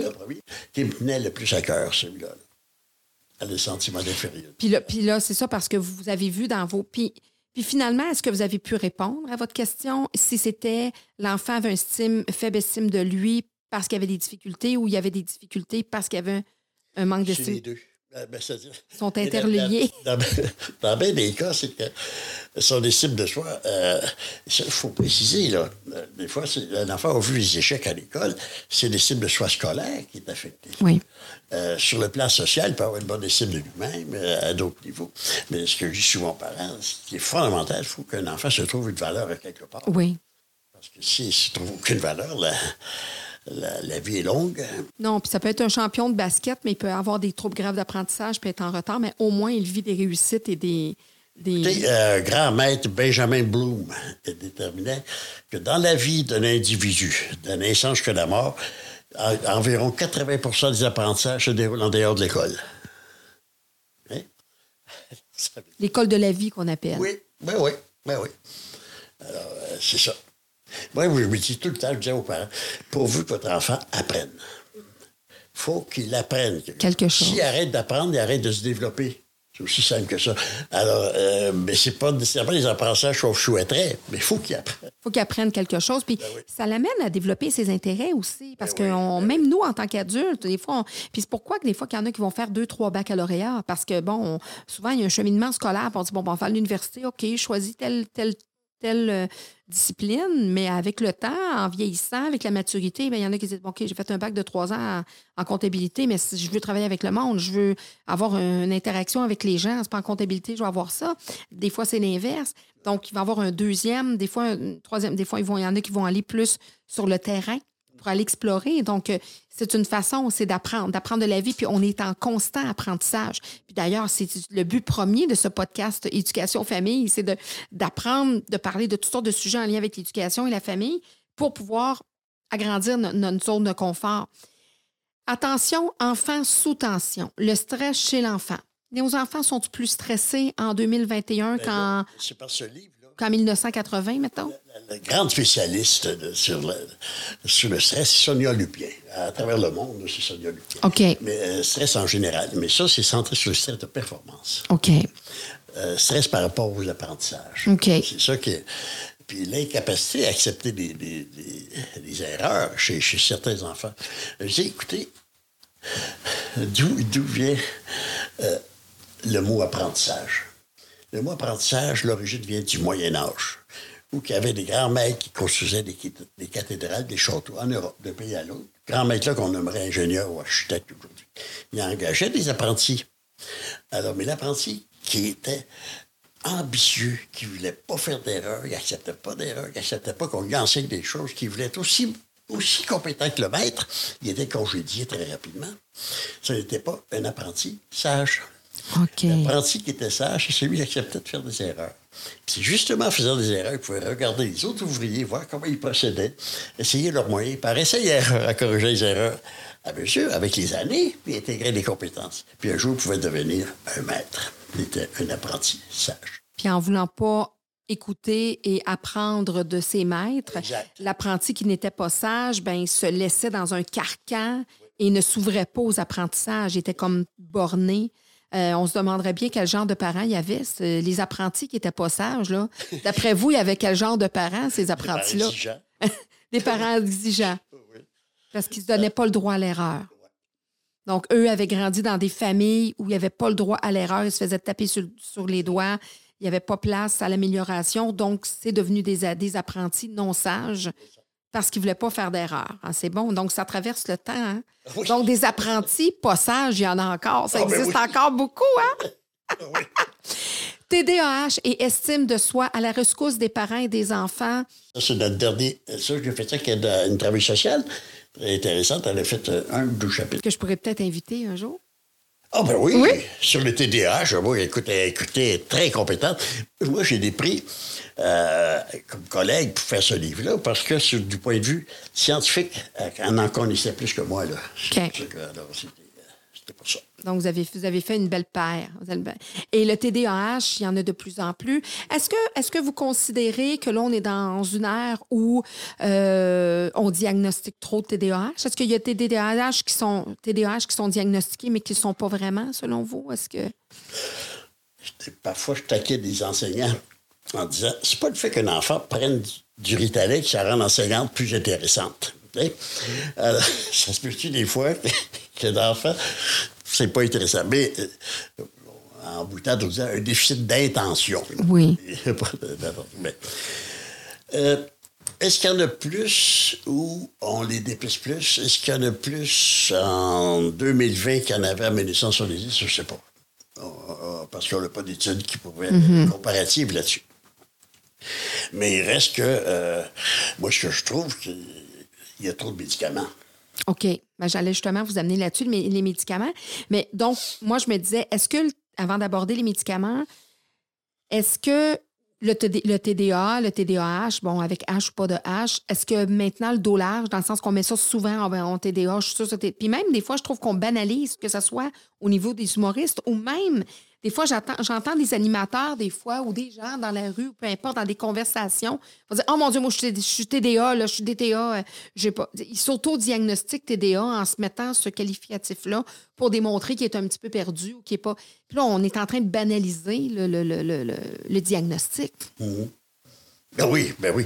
Parce que, écoute, c'est neurodéveloppemental. Mhm. C'est dans le développement du cerveau nerveux central. Alors, finalement, euh, on sait que l'hyperactivité va diminuer beaucoup en général, en 12 ans et 14 ans. Mm-hmm. Mais trop d'attention peut demeurer toute la vie. mais l'hyperactivité va diminuer. Oui, oui, oui, oui c'est ça, parce que c'est un problème euh, frontal. Mm. Frontal, alors c'est, euh, c'est plus amené, mais ça, à quoi, écoutez, entre l'an 2000 et 2010, il y a eu quatre fois plus d'enfants sur ritalin en 2010 qu'il y en avait eu à l'an 2000. La population n'a pas quadruplé. c'est... Comprenez-vous? Ritalin ou les psychostimulants, je Bon. Et, il y a des enfants, par exemple, c'est essentiel qu'ils en aient pendant un bout de temps. Ah oui, la médication, c'est un, des fois un changement, une qualité de vie qui s'installe pour certains. Mais, comme vous alliez le dire tout à l'heure, il y a trop de médication. Et pourquoi? Ben, c'est d'abord une solution facile. Et ensuite, euh, le, pourquoi, moi, je dis, dommage, c'est que ça ne donne pas de dépendance physique. Ça, c'est très clair. C'est métabolisé à mesure. Pas comme la nicotine. Mm. Quelqu'un arrête de fumer bout de trois jours, il a le goût de mort. Mm. Alors, ben, pas ça, c'est métabolisé. Le danger, c'est la dépendance psychologique. Mm-hmm. Si l'enfant a l'impression, il a la certitude qu'il ne peut pas apprendre à avoir de la médication, ça, à ce moment-là. On développe une dépendance. Psychologique une dépendance psychologique qui peut, avec le temps, devenir une dépendance à peut-être à des drogues ou à développer une dépendance? on avait peur de ça, mais non. Non? Pas, euh, ils sont pas plus. Puis. Ils n'ont pas plus tendance à ça. Puis concernant des jeunes qui ont des TDA, H ou pas de H, peu importe, euh, et qui s'auto, parce qu'on a vu ça, on le voit encore aujourd'hui, qui ne sont pas, qui sont diagnostiqués ou qui parfois ne le, le sont pas, puis qui ont des troubles anxieux et vont consommer du cannabis pour s'auto, ils ne savent pas, c'est inconscient, mais vont s'auto-médicamenter euh, euh, pour régler leur, leur trouble anxieux, leur anxiété, leur, concentration. C'est possible. Ça, je assez de connaissances là-dessus. Parce que moi, je le vois. Je le, vois avec des, des jeunes qui, euh, soit qui vont, qui vont, vont consommer, puis qui vont dire que c'est ça va venir. Des fois, c'est pas nécessairement. Ben, c'est pour les faits, mais c'est pour le rituel, c'est pour.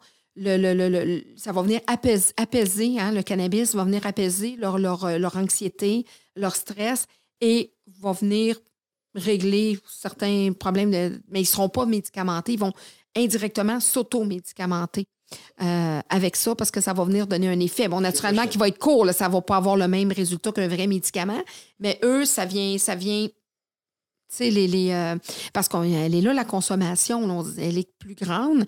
Euh, là, vous dites la médication, mais quand vous dites qu'il y a trop de médication, ça, ça veut dire qu'il y a trop de prescriptions? oui.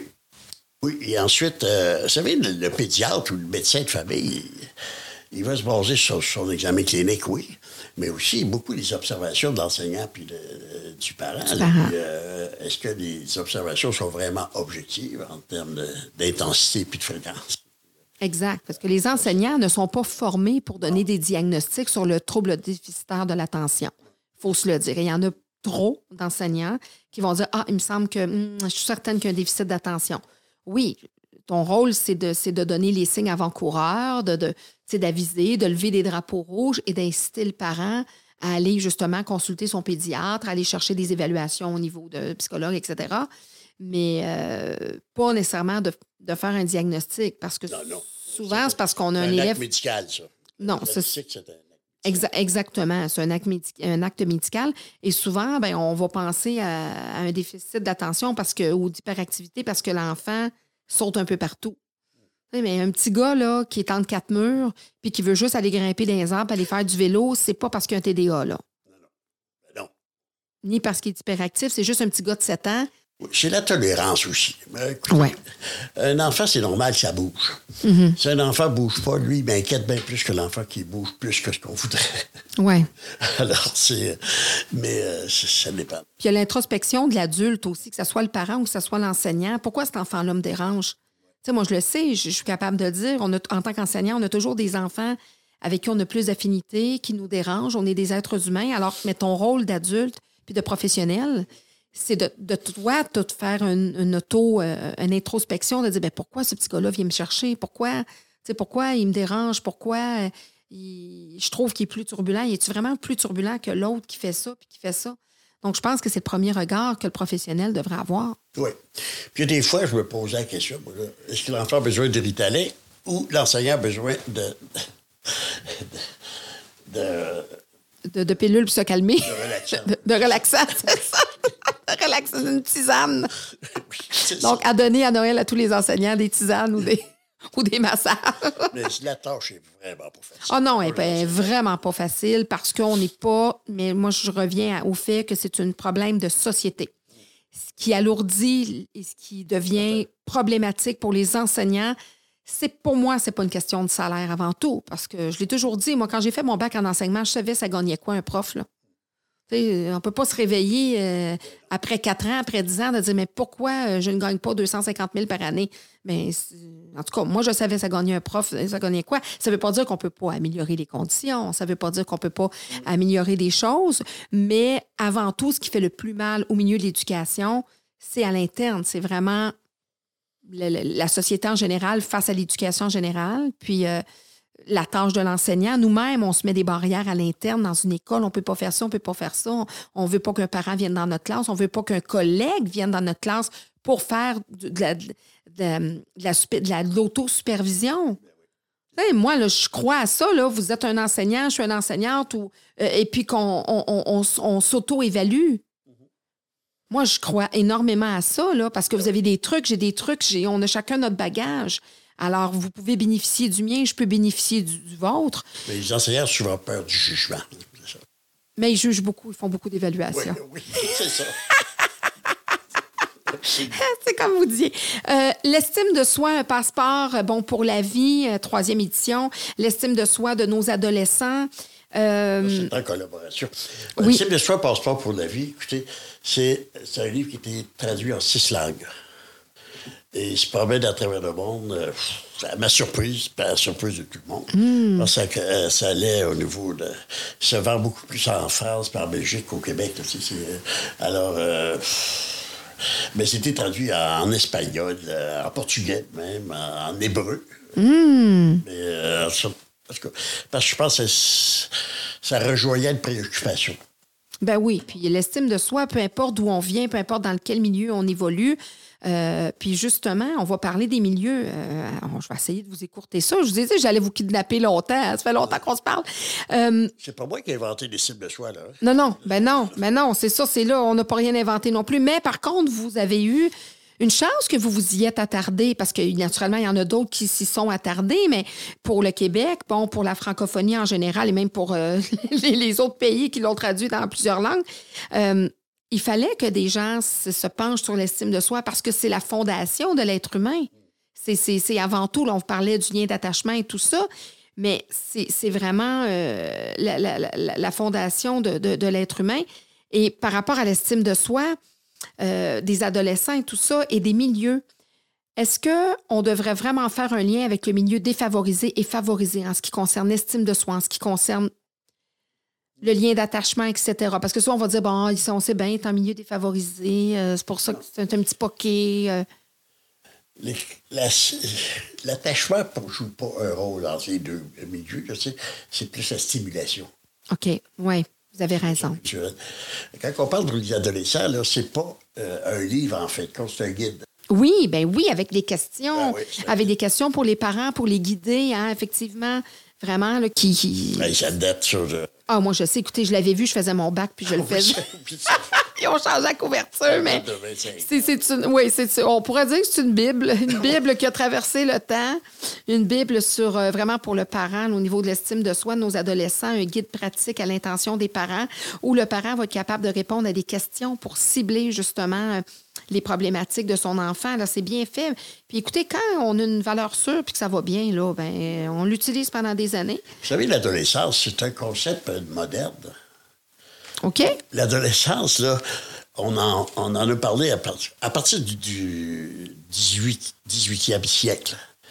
Parce que euh, l'individu possède de l'enfance à l'adolescence, avec des rites d'initiation, comme la bar mitzvah, par exemple, chez les Juifs, c'est un passage. Oui. Alors, euh, dans bien des peuplades aussi, c'est ça. Parce qu'il y a des gens, c'est pas rare que des jeunes dans 12-14 ans qui allaient travailler. Puis qui, Non. Alors, euh, l'adolescence, c'est une partie, euh, c'est euh, une phase transitoire, des fois elle est bien longue. Oui, il y a des éternels adolescents. oui, entre, entre l'enfance et euh, l'adulte. Do- Donc, c'est ça, on est venu comme cibler une phase quelconque dans, l'évolution de, l'enfance vers l'âge adulte. Puis nos jeunes adultes aujourd'hui, avec la société dans laquelle on évolue, en 2021, comme vous, bon, vous avez vos, petits-enfants, moi, je, me dis des fois, je me dis, mon Dieu, je suis contente que mes enfants vont terminer leurs études bientôt, bientôt d'avoir des, des jeunes enfants. J'aurais comme peur. Je, je sais pas, il y a, il y a des belles choses qui se font, mais euh, il me semble que ça va être plus compliqué pour eux autres. Ça, c'est une, une réflexion que, que j'ai faite. Est-ce qu'on rend service à un enfant de le mettre au monde?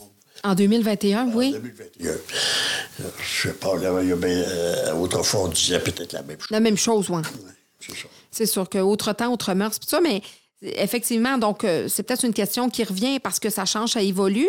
Mais je me dis, bon, ben, tu sais, si. Au moins, ils ont huit ans d'écart, puis je me dis, c'est déjà, c'est différent. Ouais. Pour revenir à la motivation, Oui. notamment chez les adolescents, Oui. ce qui est fondamental, il faut que les jeunes aient des rêves? Tant qu'un jeune rêve, il veut vivre. C'est ça qui est important. là, hein? Alors, à ce moment-là, euh, même si c'est des rêves fantaisistes, complètement inaccessibles. Un jeune a des troubles en mathématiques, puis il rêve de devenir ingénieur. Ou qui gratte un peu de la guitare, puis il veut devenir un artiste. Mais il dit, faut, faut lui- laisser son rêve. Pas le démolir, le rabaisser. Parce qu'on y a, on y a le goût de vivre. Alors, euh, c'est son rêve, ça, ça joue sur la motivation. Eh oui. Alors, à ce moment-là, et, euh, certainement pas le déprécier, puis ça n'a pas d'allure, voyons donc, a, y a pas de Franchement, t'es pas bon en maths. Tu vas voir si tu vas faire. T'as de la Ouais. misère à faire ton secondaire 2 en maths, voir si tu vas devenir mathématicien ou tu vas devenir. Ça, prend des maths. Fait que là, on- Mais en même temps, c'est de laisser lui-même changer son rêve. Oui. Puis de s'apercevoir parfois lui-même de ses Ben propres oui. limites. C'est arrivé à ma fille. moi, ma fille, euh, euh, elle voulait être comédienne. Puis, euh, tu sais, euh, euh, elle a un sens d'expression. Elle a f- elle a pu faire pleurer un psychopathe. Elle Elle devrait aller en milieu carcéral. Elle pourrait faire une bonne. Mais je me disais, j'avais, j'avais peur. Je disais, elle va aller le chômage. Il y a tellement de, euh, des comédiens. ça, il y en a beaucoup qui vivent dans la pauvreté. Oui. Bon, alors, et finalement, quand elle était au cégep, option théâtre, ben, elle s'est rendue compte que dans l'expression corporelle, elle avait plus de difficulté de faire jouer son corps là-dessus. Et finalement, euh, ça ne m'a pas surpris parce que ma fille, je l'appelais, euh, la, ma chatte de gouttière. Parce qu'elle avait le tour. En revenant de l'école, elle trouvait des, chi- des chats abandonnés. Ben, ils emmenaient chez nous. Elle commençait son travail social. Exactement. Alors, elle a fait ça avec des clochards aussi. puis avec- Alors, finalement. Fait que vous, vous saviez vers quoi elle se dirigeait. Là. Elle, elle s'en apercevait peut-être pas elle-même. l'intuitionnais. Je l'intuitionnais be- beaucoup parce qu'elle était euh, très sensible euh, aux animaux, à, à lui-même aussi. Bon. Alors là, euh, Aux besoins pour malheur des autres, puis aux gens dans le besoin, aux animaux dans le besoin aussi. euh. à, ce moment-là. On va terminer l'entrevue parce qu'écoutez, moi, je, me dis, c'est sûr, vous réinviter. Là, Mais. Euh, je pense que ça touche vos valeurs beaucoup. Hein. Ah ben oui, moi c'est sûr. Ben écoutez, on parle le même langage. Hein. Ben on, on parle le même langage, puis on peut pas être contre la vertu, puis c'est notre domaine. Alors naturellement, quand on parle le même langage, puis qu'on on partage la même passion, euh, c'est sûr que c'est bien. Puis moi, j'apprends encore de. Moi, je, je, je, je, bois beaucoup vos paroles parce que j'aime beaucoup vos façons imagées de, de, de, donner des exemples. Puis de, je trouve ça vraiment très, très intéressant. Puis l'adage qui dit euh, ça prend un village pour éduquer un enfant. Parce que dans, les, dans, dans des tribus africaines, c'est le cas. C'est pas juste une phrase euh, chic, là. C'est réel. L'enfant appartient pas aux parents, il appartient au village et c'est le village. Euh, c'est quoi votre opinion là-dessus? Bon, c'est-à-dire que c'est en d'autant que ça ne touche pas l'attachement avec le parent. Là. OK. Mais euh, ça élargit le champ relationnel de l'enfant. OK. il se sent important pour bien, du monde. Alors, euh, donc. Et ça donne. oui. Il faudrait parler au docteur Julien de ça. Oui, OK. L'étude de ça. Oui, ça serait bien. Oui. Alors, euh, c'est évident que si ça investit par bien du monde, c'est incroyable, son champ relationnel. Mais oui, c'est riche. Bon, c'est très riche, mais en même temps, il faut qu'ils s'entendent. Pas, pas, qu'il y ait de l'injustice par rapport à l'enfant, puis des, des, des punitions, c'est vrai. Non, puis qu'il y ait un lien, non, parce qu'on parle des tribus africaines, puis tout ça, mais d'un autre côté, c'est intéressant ce que vous dites, parce que vous dites, bon, c'est large. On fait pas d'omelette sans casser deux, hein, peu importe ce qu'on fait. Et donc, mettons, le jeune Africain, il y a peut-être vraiment un étendu, tellement d'expertise, il y a plusieurs maîtres autour de lui qui l'amènent à évoluer. Donc, il y a vraiment beaucoup de tuteurs, de gens qui vont le guider dans la vie. Mais est-ce qu'il y a un lien d'attachement? Y a-t-il un repère? Y a-tu. Euh, ça, c'est une autre paire de manches. Moi, je trouve majeur qu'il y ait un attachement avec le parent. Qu'il sache c'est qui son parent, puis qu'il y a un lien d'attachement, que si jamais le village le laissait tomber, qu'il y a des gens qui seraient là pour lui. Oui, c'est ça. Alors, c'est sûr que son sentiment d'appartenance devient fort. Donc, dans l'idéal, au Québec, dans une famille au Québec, c'est on maintient un lien d'attachement, mais on, on, essaie de, de, de, créer un village autour de l'enfant avec les gens qui, qui, sont autour de nous. Parce que moi, je le dis souvent, même si on n'a pas d'enfant, on fait partie d'une famille, puis on est un citoyen. Donc, il y a une école pas loin, tout ça, donc on peut, on peut s'investir. Euh, à ce moment-là et puis euh, faire la différence. Euh, écoutez, Monsieur Duclos, moi, euh, je, moi je, vous, je vous tiendrai avec moi pendant des heures et des heures parce que je vous trouve intéressant. Vous avez du vécu, vous avez une expertise et tout ça. Et donc, puis on va faire l'extra aussi avec les photos que vous avez apportées parce que je veux qu'on parle aussi un petit peu plus de, de, de, de votre famille, de vos enfants et tout ça, puis de, votre votre travail là, de, de, professionnel. avant de nous quitter, vous allez peut-être possiblement pas en revenir parce que vous ne pensiez pas recevoir un autre diplôme à ce moment-ci de votre carrière et de votre vie. Mais comme bon prof, euh, pour moi, c'est important dans mon concept de remettre un diplôme à tous mes invités. Oh oui. Alors oui, alors vous aurez un diplôme, puis je le lis tout le temps pour euh, vous dire. Des examens. Ah ben vous avez passé des, examens euh, d'humanité et de, professionnalisme et de d'engagement vraiment. Euh, en ce qui me concerne, en tout cas. Alors, donc, certificat d'engagement décerné à Germain Duclos pour son implication auprès des familles québécoises et d'ailleurs, pour ses enseignements auprès de ceux qui ont choisi la même profession que lui et aussi pour ses nombreuses formations qui ont aidé et accompagné des dizaines de milliers de parents depuis plus de 30 ans pour son désir de toujours vouloir en savoir plus sur le développement des enfants et des adolescents, pour avoir choisi comme profession et vocation d'être en pleine et constante action auprès d'enfants, d'adolescents et de parents qui ont pu bénéficier de ces expertises, pour avoir définitivement contribué grandement et activement à nous assurer un monde meilleur. Merci, Monsieur Duclos. Oh, gentil. Je veux dire ça à tout le monde. Écoutez, c'est un diplôme du cœur. Ça, ça ah. vaut ce que ça vaut euh, dans, un CV. Mais oh. euh, vraiment, alors pour oh. moi, c'est important de personnaliser ça parce que. L'éducation famille, c'est votre firme. Ben non, l'éducation famille, c'est le thème du podcast. C'est vraiment euh, un projet totalement distinct de, de mes centres pédagogiques. c'est très beau. Ben oui, c'est ça. Et, euh, moi, ce que je trouvais, bon, j'ai ce plaisir d'animer ce podcast-là. Et, et euh, comme vous avez pu voir et constater, c'est qu'on peut aller en profondeur. Bon, naturellement, c'est ça va en longueur, mais mais moi, j'aime ça, on peut aller en profondeur des choses. Et c'est ça la vocation du podcast Éducation Famille. C'est en réalité votre mission. La mission que vous vous êtes donnée depuis 30 ans, euh, que moi, je me donne depuis 28 ans, c'est de peu importe de quelle façon, c'est un peu comme vous disiez, l'enfant, il faut l'intéresser. Alors, peut-être pas qu'il aime les maths, mais il faut qu'il apprenne, il faut qu'il soit intéressé, il faut qu'il soit animé. Alors, moi, j'ai la même euh, intention et j'ai le même désir en ce qui concerne l'éducation et la famille. Premièrement, pour moi en tant que mère, pas en tant que professionnelle, parce que comme vous le savez, on est en constante évolution, on est en constante. Euh, euh, euh, on est toujours en train d'évoluer.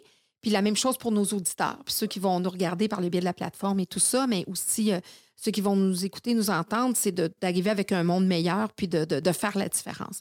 Alors, je vous remercie vraiment, vraiment. Et on va faire notre petit extra avec nos photos pour le reste. Alors, au plaisir.